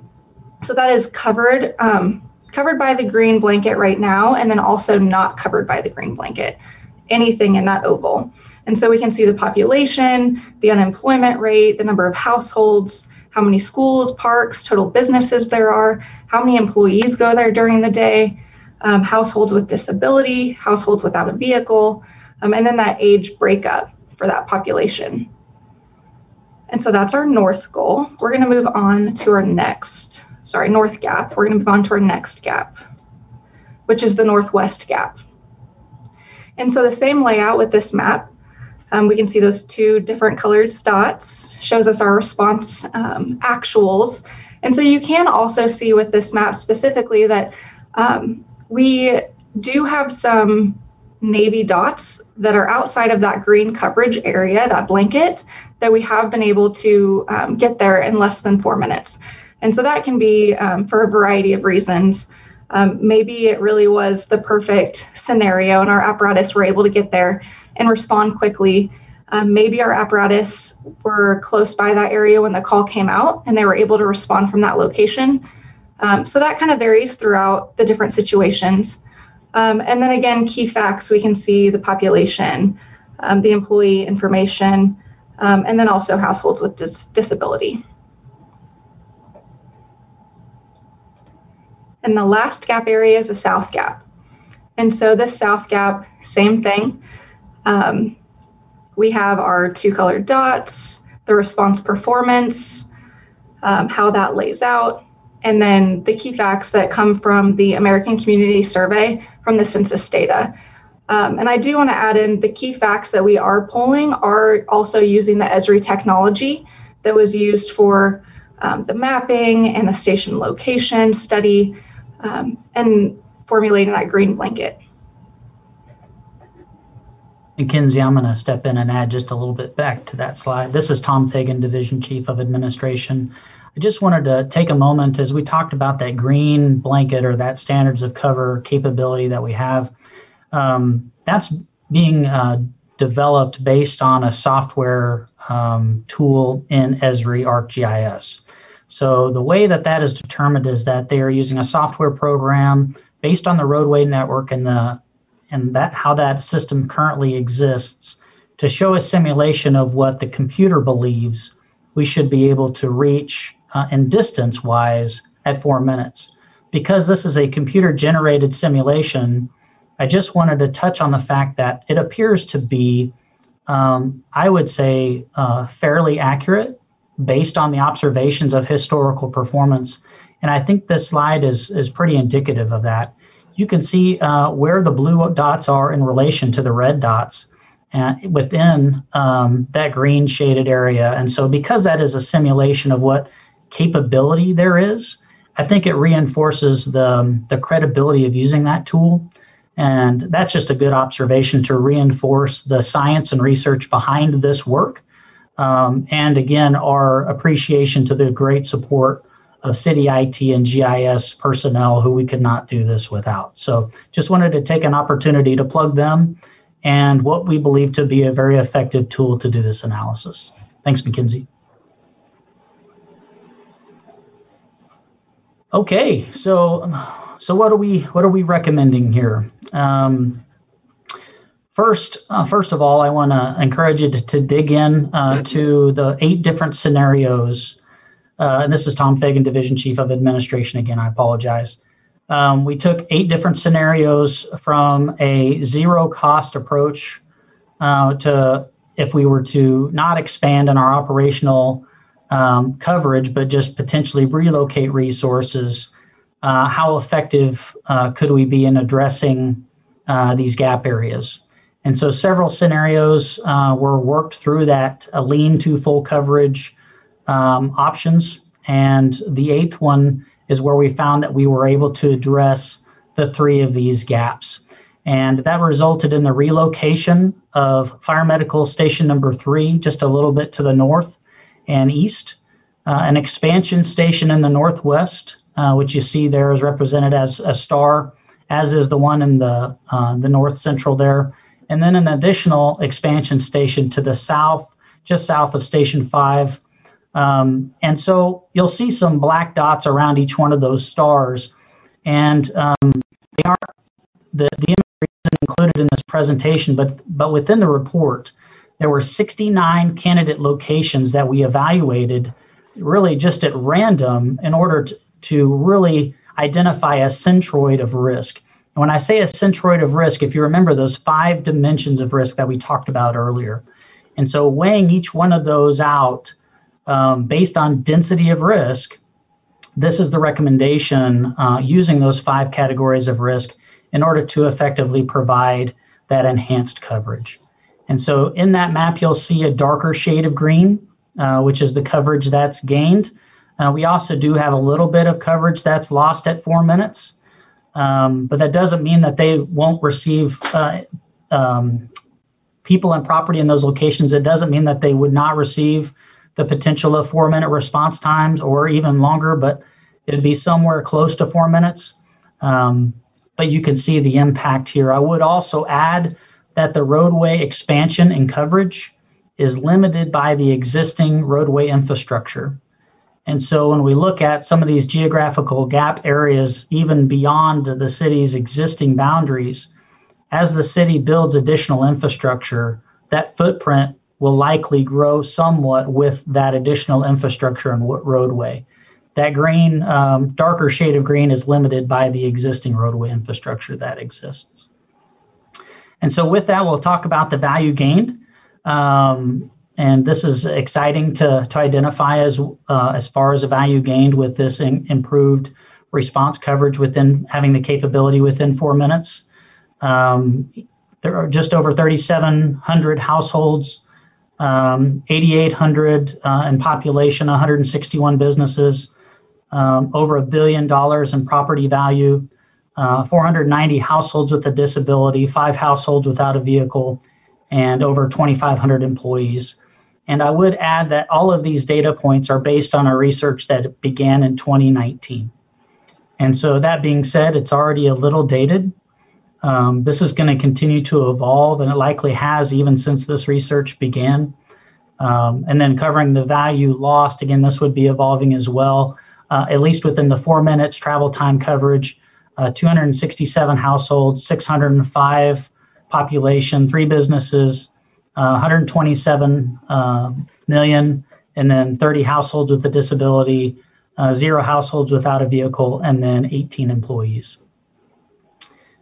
And uh, want to thank you all for your time tonight. Like we said, this presentation isn't even really scratching the surface. Um, and uh, initially, we had reached out to several of our partners that contributed data to this research to be available tonight. Um, but based on the agenda, um, we thought it was going to be really, really late. So um, if there's technical questions that we can't answer tonight, we definitely have some subject matter experts that we can reference uh, later uh, to try to get those questions answered for you. But uh, with that, we're open for your questions. Mayor Finkeldei, questions? Vice Mayor Shipley, um, in your um, response gap areas, the north, the northwest, and the south gap, um, I don't see it specifically on your graph, which is fantastic, by the way. Thank you, everyone. These are incredible. Um, uh, like the south gap, for example, looks like uh, the number of incidents during that time is significantly larger um, than, say, um, the Northwest Gap. So, um, in as much as that might affect the way I look at all the other options you showed us in the packet, um, I, I, I wonder if you think that matters.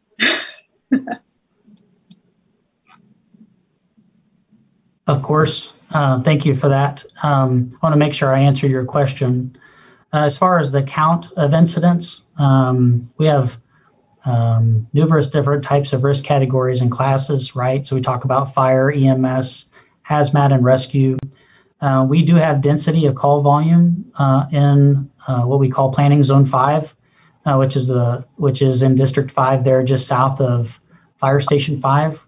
Um, there's also um, some, I would say, correlation with other um, data that we classify as miscellaneous risk within the report. And so it's definitely um, a gap area that we want to address um, our response performance to.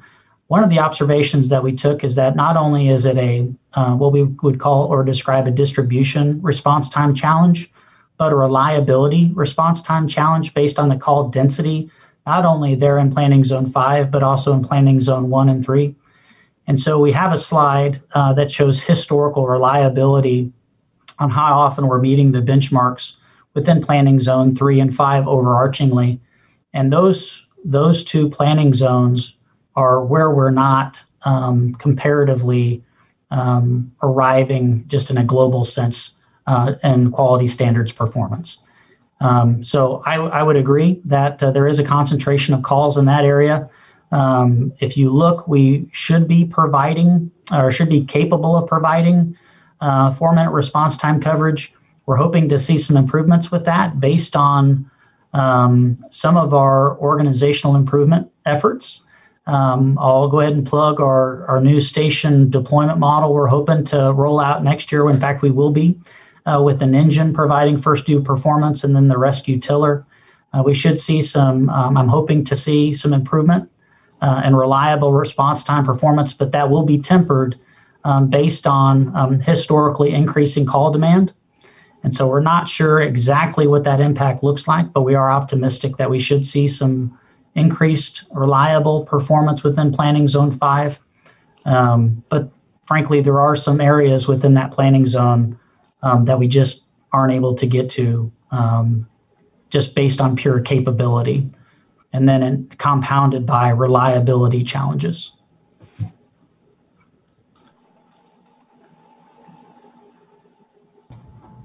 Mackenzie Ezell, biomedical analyst. I will also add to that answer. um, there might be more incidents that have happened in that area. Um, and so that is not something that um, we're unfamiliar with by any means. But again, relative to growth in the last few years, because the data set was 2013 to th- 2019. Tom Fagan, Division Chief of Administration. Uh, call demand being just one of the risk factors uh, that we looked at. Um, remember, we talked about five different risk dimensions, uh, but historical LDCFM demand was one of them that was considered in, in the um, resource allocation tool used by ArcGIS.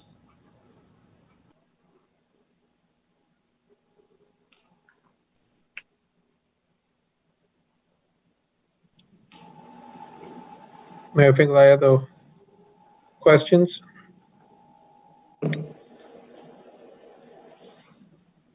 I, will jump in. First, I just want to confirm what you said early on, um, Chief Fagan, that um, that this is just drive time, basically. We, we talked a couple weeks ago about dispatch and some issues there, and this this doesn't include those sorts of issues, correct? That's correct. Uh, we looked at total response time uh, in that presentation a few weeks ago. And so, uh, just a reminder uh, total response time is the, uh, the sum of alarm handling. So, when someone call, calls 911, the dispatcher answers the phone, and there's a segment of time to before they notify uh, fire medical responders. Once they're notified, alarm handling begins, which is another segment of time. And they are notified and begin moving towards their uh, their vehicles to respond. We call that turnout time. And then as soon as their wheels start turning is where travel time begins. And that is where they are moving from location A to location B for the emergency. And so talk about the things that are influencing each one of those segments of time. And we had shown you that chart uh, from a few weeks ago on uh, performance relative to quality practice standards. Um, and we can bring that slide up again this evening if you would like to see that again.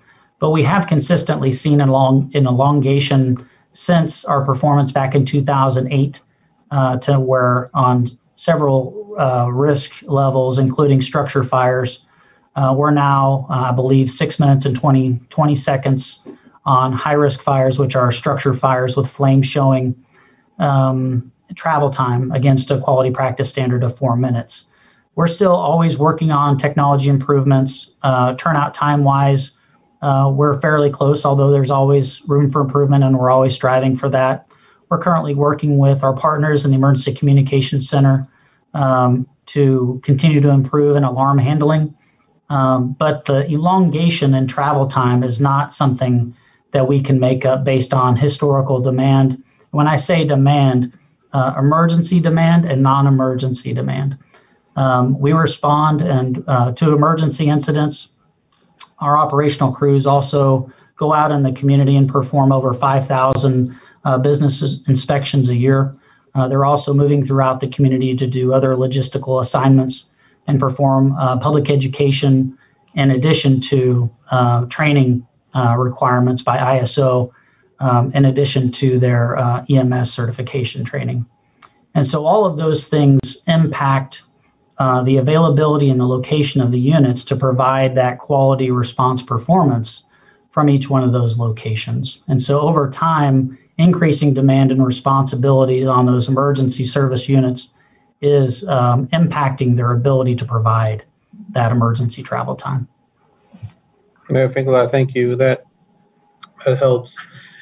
I, as I read this report, and I, I certainly need to continue to study it, I mean, certainly the relocation of Station 3 to the north and, and a station out west jumped out at me. I, you know, I guess I looking at the report before I started, or just some of the, you know, the green areas and, and distances.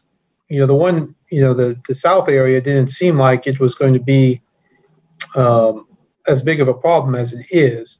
Is that, I mean, distance wise, it doesn't look like is it is it the traffic? Is it getting through those stoplights? Is it what what's causing that travel time? I mean, again, given the distance, I mean, I'm just trying to wonder if there's some other option, well, not some other option, some other explanation there. Tom Fagan, Division Chief of Administration. That wasn't something that was um, really on our radar either. Um, in fact, um, it was one of those things that we just found by peeling back layers of the onion, so to speak, and diving into the data um, as, a, as an observation of a gap. And so, uh, based on that, uh, we're hopeful, uh, as we're always looking to continuously improve as an organization, that we can continue to chip away and try to improve reliability, but that always is going to be tempered by evolving demands uh, for service uh, on the operations division and those resources to respond within the community. Um, because if you look at the travel time capability, again, looking at what would be a credible tool, which we believe it to be, we should be able to provide um, more effective or more predictably reliable service at that quality standard level within that area. So um, the bottom line is, as far as the exact root cause, I can't tell you what exactly it is, other than historically we have been able to provide um, service at a higher level across the city. And based on our increasing demand of services across the board, it's continuing to erode away our travel time performance within the city. I think there's um, additional population, there's additional traffic. Um, streetlights, we've incorporated technology solutions to help us with that. GPS preemption systems, when we have our emergency warning signals on, um, it turns lights green in our path of travel to not only ease the roadway for us, but also vehicles that may be in front of us to allow them to move out of our pathway.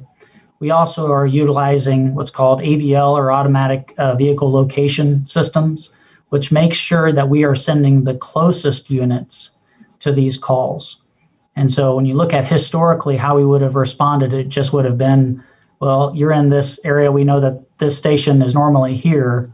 We're just going to assign that station. That's prior to AVL technology. So we're leveraging more and more technology all the time, trying to maximize and leverage that to make us as fast as possible. But we still are experiencing elongated travel times. Figler, I, I appreciate that. I mean, you do think about again, this is the novice speaking. I mean, Power Station 5 does seem hard to get out of and around, and then down to Iowa, you, I mean, I could see losing quite uh, compared to some of the other stations where you, you know, you're out on Wakarusa, you're out right on Sixth Street, you know, in the first 10 seconds. Um, you know, it probably takes you a little time to get out over to Iowa and, and going south, and then experiencing probably 23rd and Iowa traffic makes it hard to get to get south. But anyway, I know those are things you're working on. I just seems like I could see that being an issue. Um, and I guess another novice question here related to some of these, especially on the southern end. Um, is there any, um, what's the word I'm looking for? Any ability or any cooperation, for example, um, with, you know, the uh, Wakarusa Fire Department having their location, a, fi- a big, you know, right there on the south end there on, on, on 31st, about any ability, you know, to have them to them respond more quickly or co-location in their location or anything like that, that there's any sort of overlap we could use to, you know, to bridge the gap as we move forward towards you know, eventually building this even under your plan, not till 2027. Tom Fagan, Division Chief of Administration. Um, before I take a shot at that one, Chief Coffey, did you have comments on that? Yeah, thank you, Tom. Sean Coffey, Fire Chief. Uh, I will tell you, Mayor Finkeldei, we have a strong working relationship with uh, what is now the cons- consolidated Douglas County Consolidated Fire District Number One, and uh, they actually are within the city there at 31st in Louisiana, and we actually perform fire prevention inspections of their location. Um, but I will tell you, they have a little bit different deployment model, and we do rely on them um, when we have large scale events for mutual aid they're able to uh, call back some of their volunteers and get them into the stations. And we have used them to fill our stations for mutual aid when we're calling in units from uh, Johnson County to staff our stations when we have um, several large scale events happening at the same time. So we do use them as a resource, but unfortunately, particularly for fires, they have one person assigned to their station full time. And so as we look into at our fire model, the having one person show up on a structure fire doesn't meet what we need for fire suppression efforts. And where we run four people per NFPA 1710, uh, they only have one volunteer and then they re- rely on others to respond to the scene. Mayor Finkeldei, yeah, I guess maybe I didn't ask that question very well. I was thinking more like, you know, different idea, but I know in Johnson County, I think, you know, it's the, you know, you have a co-location of uh, the Johnson County Medical in different fire stations. I mean, is it possible to put a, you know, put a truck there with three people? Is you know, add an extension on there? You know, some lower cost version to get some um, scale of having maybe a location there or or some co-location or something like that. Just curious, not I will tell you, Mayor Finkeldei, that's an interesting concept that we have not uh, thought of before. And so that would be something we could definitely do some investigation on. just a thought on being able to get something quicker located, maybe a truck or something there. Um, you know, again, not saying we don't eventually need that, but in the in the short run, maybe having some capability. We do have a similar agreement, Sean Coffey, Fire Chief. We have a similar agreement with the city of Eudora, where we locate one of the ambulances in the Eudora City Fire Department. So there is some history related to that type of agreement. Mayor Finkeldei, thank you. Other questions before I open it to public comment? Yeah, Commissioner Rush, I got a question to, to Shy, I guess whoever wants to answer this, and that is the over time, over at least the last 10 years, we've seen the number of fire calls to be extremely consistent at about 2,000 a year, with the exception of 2019, where it was 191. But what we've also seen is the medical calls are the ones that continue to increase in volume over time. So would it behoove us to look at the possibility that we need actually more medical units and just more maybe a medical um, facility? Um, or do these always have to be built together? And Tom, do you want to comment on the data part of it? Yes, uh, Tom Fagan, Division Chief of Administration. Uh, thank you, Commissioner Larsen. Uh, so that uh, that expansion of demand for EMS services isn't something that's unique to our community. Uh, that's something that uh, societally um, the United States is facing is an increase of demand on emergency medical services. Um, but one thing that we're we're proud of is our ability um, to co-respond. Um, it's in our name, uh, Lawrence Douglas County Fire Medical. And so within the city of, Lawrence, um, the fire medical department not only provides the ambulance service, but also the first responder uh, performance as well. All of our firefighters are advanced EMTs and paramedics. And so um, very, frequently, our ambulances may be out of the county on transports into the Kansas City area or Topeka. And so that demand on first response falls upon uh, our fire apparatus to provide that response performance to where they can begin um, quality care while they're awaiting the arrival of the ambulance. And so, um, although we are seeing that increase um, in medical demand, um, and one of the things that we're working towards um, through our budgetary process is trying to get towards more community risk reduction, um, getting to the root cause of what's causing uh, ongoing requests for EMS. Uh, digging into the data, we've seen um, uh, frequent um, requests for service at the same location uh, within the city of Lawrence for EMS services. And so, getting to the root cause and providing those resources uh, to really address their needs when really they may not necessarily need an ambulance is something that we continue to work through so, through um, other channels within Douglas County and the hospital system uh, to really try to address that need. But that's something that's an ongoing, uh, I would say, a public health issue that we are involved in, and we are working with our partners to try uh, to help temper that. But that is something that we are seeing in Lawrence and Douglas County um, and it is a part of our service. But In regards to trying to address uh, response performance based on the increasing demand of EMS, uh, when we look at risk, um, we look at risk um, in those five different dimensions and population density and looking at risk where it exists and not necessarily just historical demand will help ensure that we have a predictably high performing organization that has the capabilities to provide that quality level of service, not just based on historical data of demand concentration, but making sure that we're positioned to provide a quality of service where the risk exists within our city. Mr. Larsen, thank you.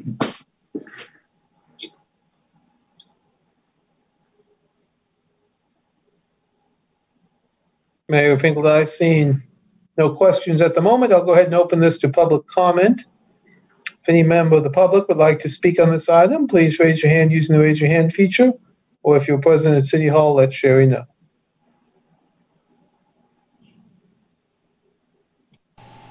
Chris Flowers.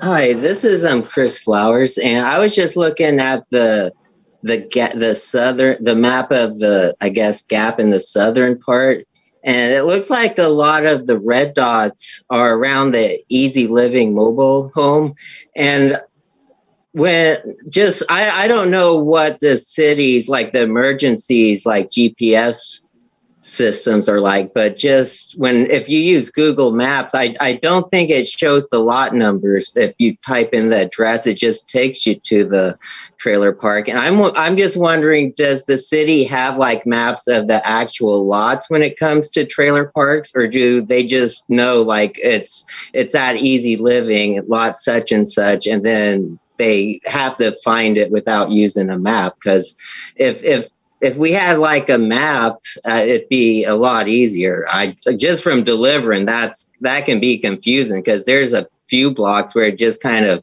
it goes a little bit wonky. And also, this, I mean, I think we have pretty good firefighters, but like, what are the out the door times? Like, I don't know if that's what it's called for you guys, but for delivery drivers, like where I work, it's called out the door time, like from when the call comes in till when you're out the door. Like, what if the reason for some of these red dots is that w- whatever fire station is taking care of this area what if they're not out of the door from the moment like once they get the dispatch till when they're actually out the door? Are they are they as fast as the other fire stations? Like do we have any kind of like out the door times to compare all the other stations to? Uh, but I, I don't really know. That's just something i'd be asking just just in case i mean a lot of red dots could be an indicator of maybe that that station's a little bit weaker than the others but i i think our our firefighters seem like they're pretty capable so i don't think that's the case but it's just something i'd be asking thank you Is there any other public comment on this item?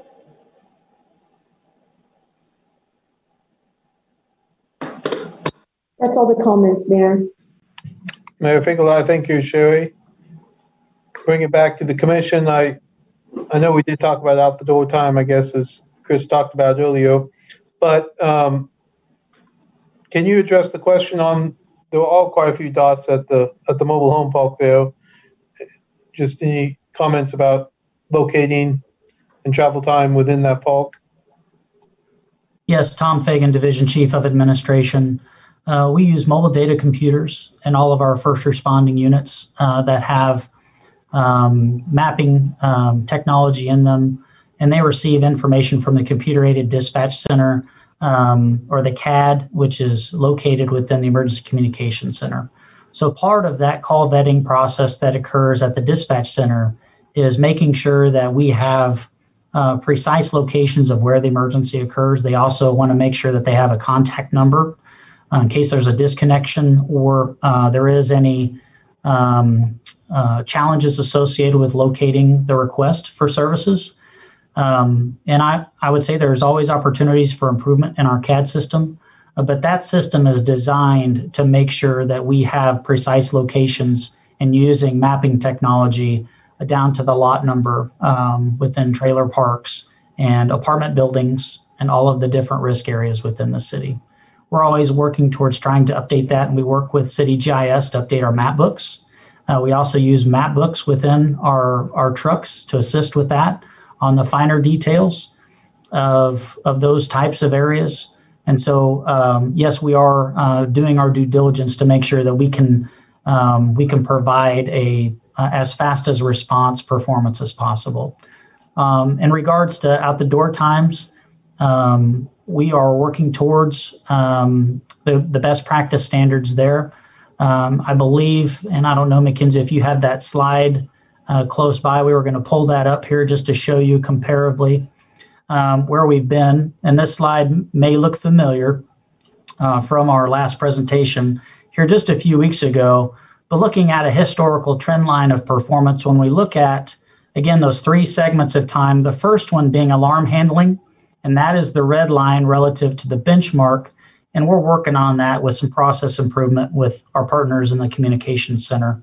And then looking at turnout time, uh, you can see in 2018, uh, we were beating the benchmark, and we've had a little bit of fluctuations on that. There are several things that influence that.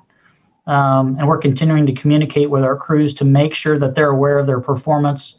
And we even have the shot clock timers in our apparatus bays now to make sure that they're able to see that countdown clock uh, to make sure that as they're putting their gear on, they're able to see the clock ticking. Uh, and that is the, the yellow uh, shaded area there. The dotted line is the benchmark. And then the solid line is our, our historical performance based on the best practice standard. And then the last segment is that travel time.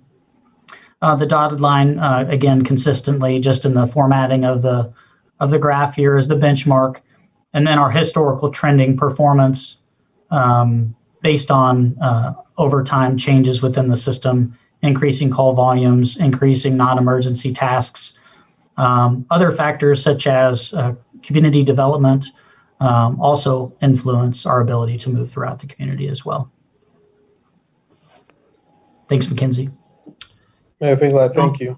I'm sorry, Sean Coffey, Fire Chief. Mackenzie, could you talk a little bit, real quick, about the Esri um, dashboard we're working with the uh, county IT to get up as it relates to turnout time? Yeah. So we are currently working on a project with Esri.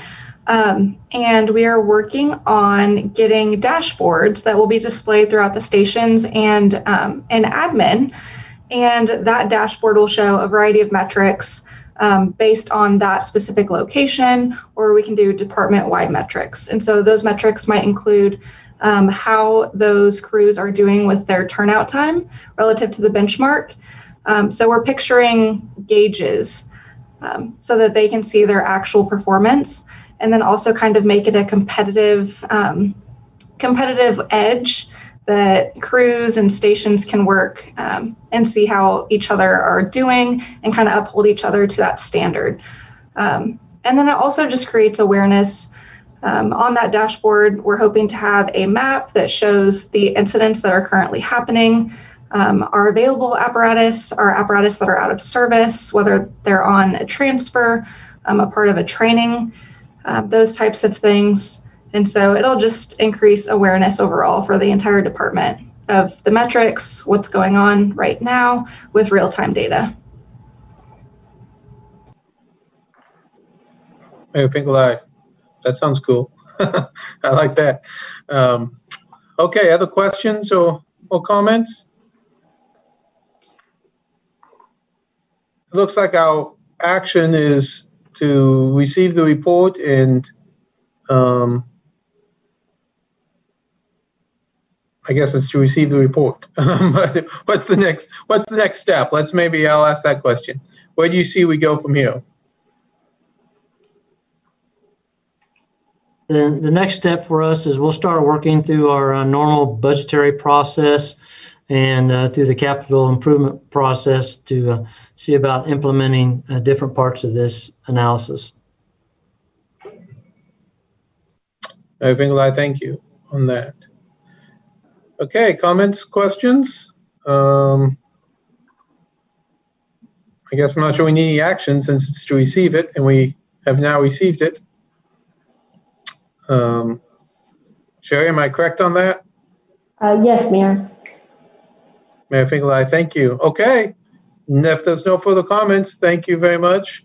Uh, Everyone, great presentation and look forward to seeing more of, of, of that work going forward. Okay, that takes us to commission items. Any commissioners have any commission items?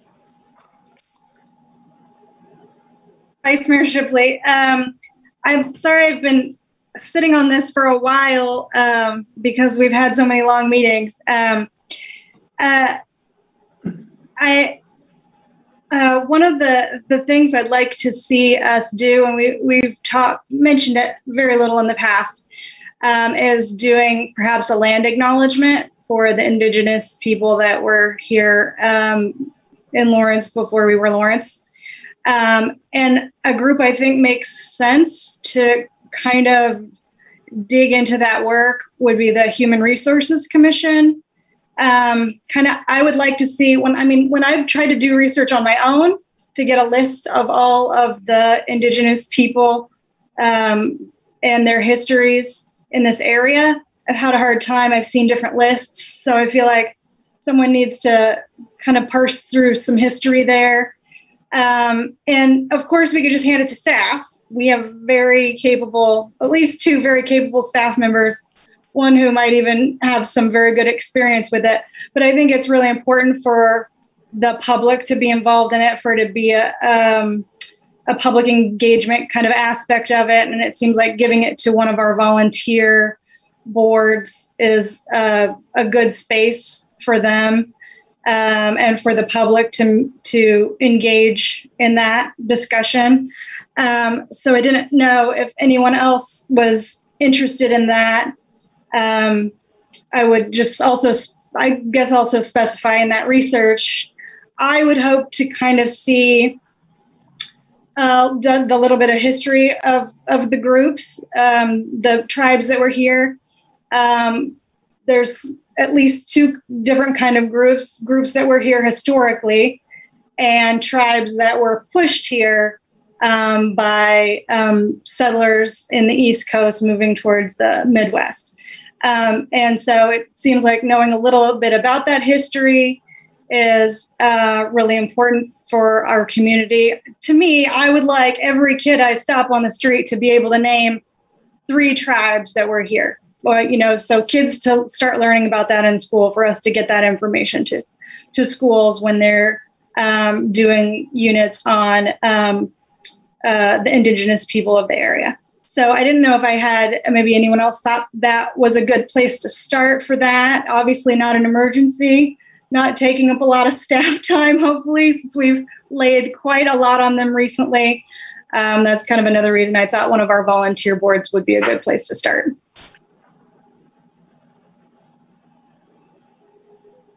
This is Commissioner Ananda. I'm familiar with land acknowledgements. I think that they are helpful in centering. And um, I don't know what you saw this as, if it was something that we would say at the beginning of every meeting or that would be at the top of every agenda. Did you have some thoughts on that, Courtney? Um, uh, Vice Mayor Shipley. Um, yeah, that might be someplace we go with it um, in the future. I think this would be something that I would hope would take a few months of engagement um, and education. Uh, but also a thing I would like to see as we, well, two things. As we um, hope to grow our relationship with the, the Kaw Nation, I would want us to reach out to the other nations um, and have some relationship or discussion with them also. And then if it were me and I had a magic wand, um, I would you know we have sister city signs at the at the entrances of our city at all the major gateways i would also have a sign that acknowledged all of the tribes that were in this area um, whose history we know about and we've we're trying to cultivate relationships with um, so those are three things i think i would do with that information besides hopefully sharing it with schools and the public and um, finding ways to be informational about it throughout the community. This is Commissioner Ananda. Um, I really appreciate that idea. Um, and I think that I don't I don't know about the Human Rights Commission necessarily, whether or not this would be a project that would be um, something brought to us by the indigenous community, you know, not not pulling that and taking it um, for our own, and whether or not there's a way to partner with um, an organization or a group or even an individual for whom this is highly personal and something that may already be done. Um, so I would I would say that I don't I I yes, but also where do we start? I don't know that it's at the HRC, um, or if it's you know um, having staff come back with a recommendation on moving forward with that. Vice Mayor Shipley, I appreciate that comment.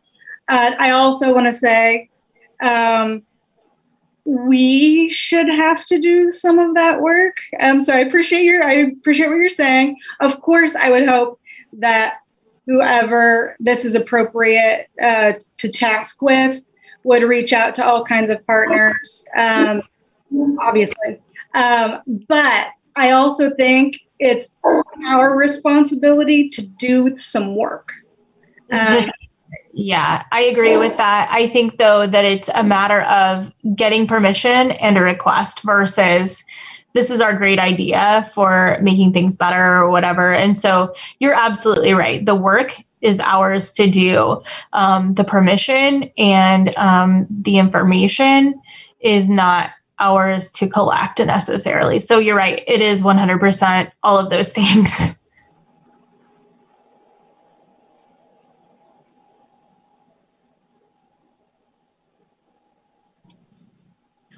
Mayor Finkeldei, I just add, you know, when we get to that point, I know my daughter is doing a lot of college research, and almost every college she looks at on the front page or very close to the front page, they have land acknowledgments on it, and that's impressed her. And I think that's, you know, again on our so our city website, you know, among amongst other locations to make sure that that's there. Uh, Vice Mayor Shipley, um, I'm not, hold on, let me look, see who else on here. I don't know if um, Dr. Muhammad is on here. I'm, I'm also assuming Toni's here. Um, she has a little bit of knowledge about this. If either one of them has any recommendation or feeling how we could move forward appropriately.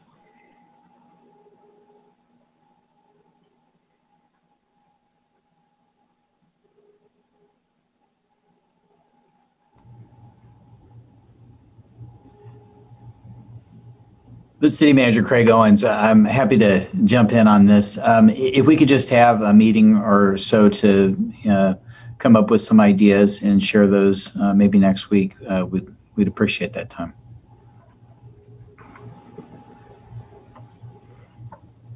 Yes, I apologize. This is Toni Wheeler, City Attorney. I was having a problem with my computer turning the video on.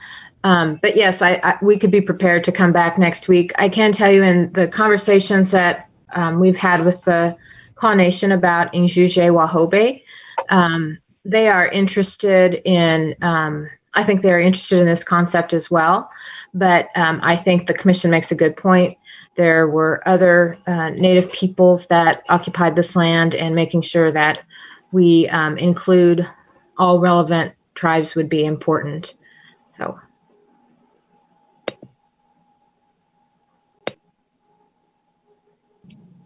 Commissioner Shipley, think that's a good step moving forward? Vice Mayor Shipley, sorry. Okay, other commission items? If not, thanks to the city manager's report. City Manager Craig Owens, um, really only one item on there, um, and that is the uh, sales tax report.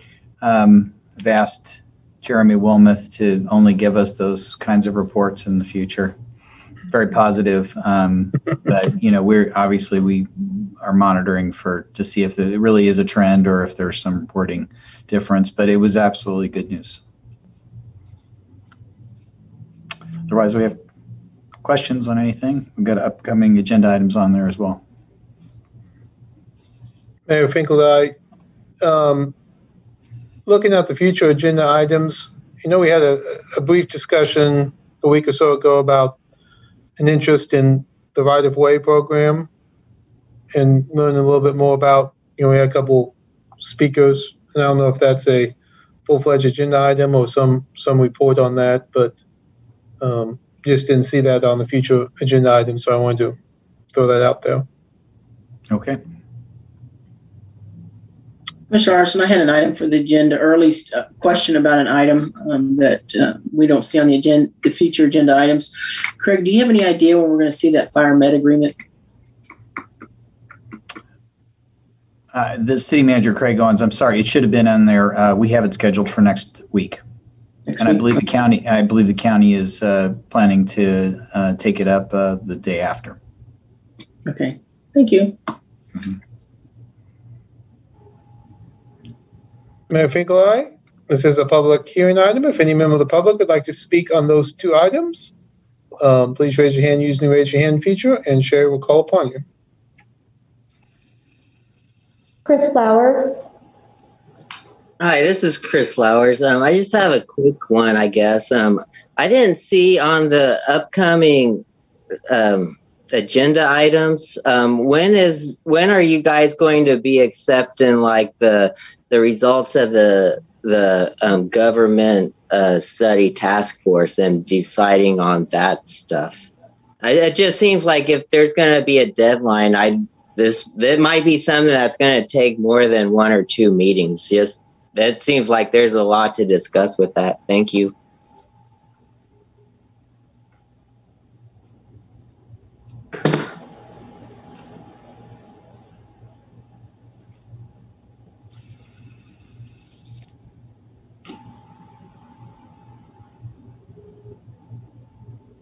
There's no more comment on that item, Mayor. Mayor Finkeldei, aye. Thank you. Um, bring it back to the commission. I think Chris brings up a good point. Do we have a date yet when we'll receive that report from the committee? The government task force, the, Oh, forgive me. when Dr. Nalbandian can come? City manager, Craig Owens, we're working on scheduling that. Um, the work is done, um, and it's sometime this month. So I know that's that we were we were discussing uh, when the availability would be. So we'll we'll be getting it on this month. It may be as as soon as next week, but probably um, a little bit further down the road. Thanks, Mayor. Vice Mayor Shipley. Um, I'm not sure even Chris Flowers didn't ask this question somewhere. Um, is it possible um, to uh, put the recommendation out on Lawrence Listens in the in between time and see if we get any feedback from the public since uh, maybe hasn't gotten quite as much engagement as had it not been during COVID? This is city manager Craig Owens. Uh, we certainly can. I think we should design and, and talk about how do you want to receive input. I mean, that is one piece, and it goes back to the uh, previous agenda item. Uh, we really need to be intentional about what our expectations are for our public engagement, so that we can offer kind of a a, a promise for what that will look like, and and they can understand what, what we will do with the input that we receive. Um, we haven't had that conversation uh, with the commission, so uh, there could be, there certainly would be public hearings to see um, where we would go with this. There's work that has to be done between now and if we were to put it on the ballot. So I think all those things would be right for a conversation when we uh, post this, uh, but we certainly will be ready to talk about that.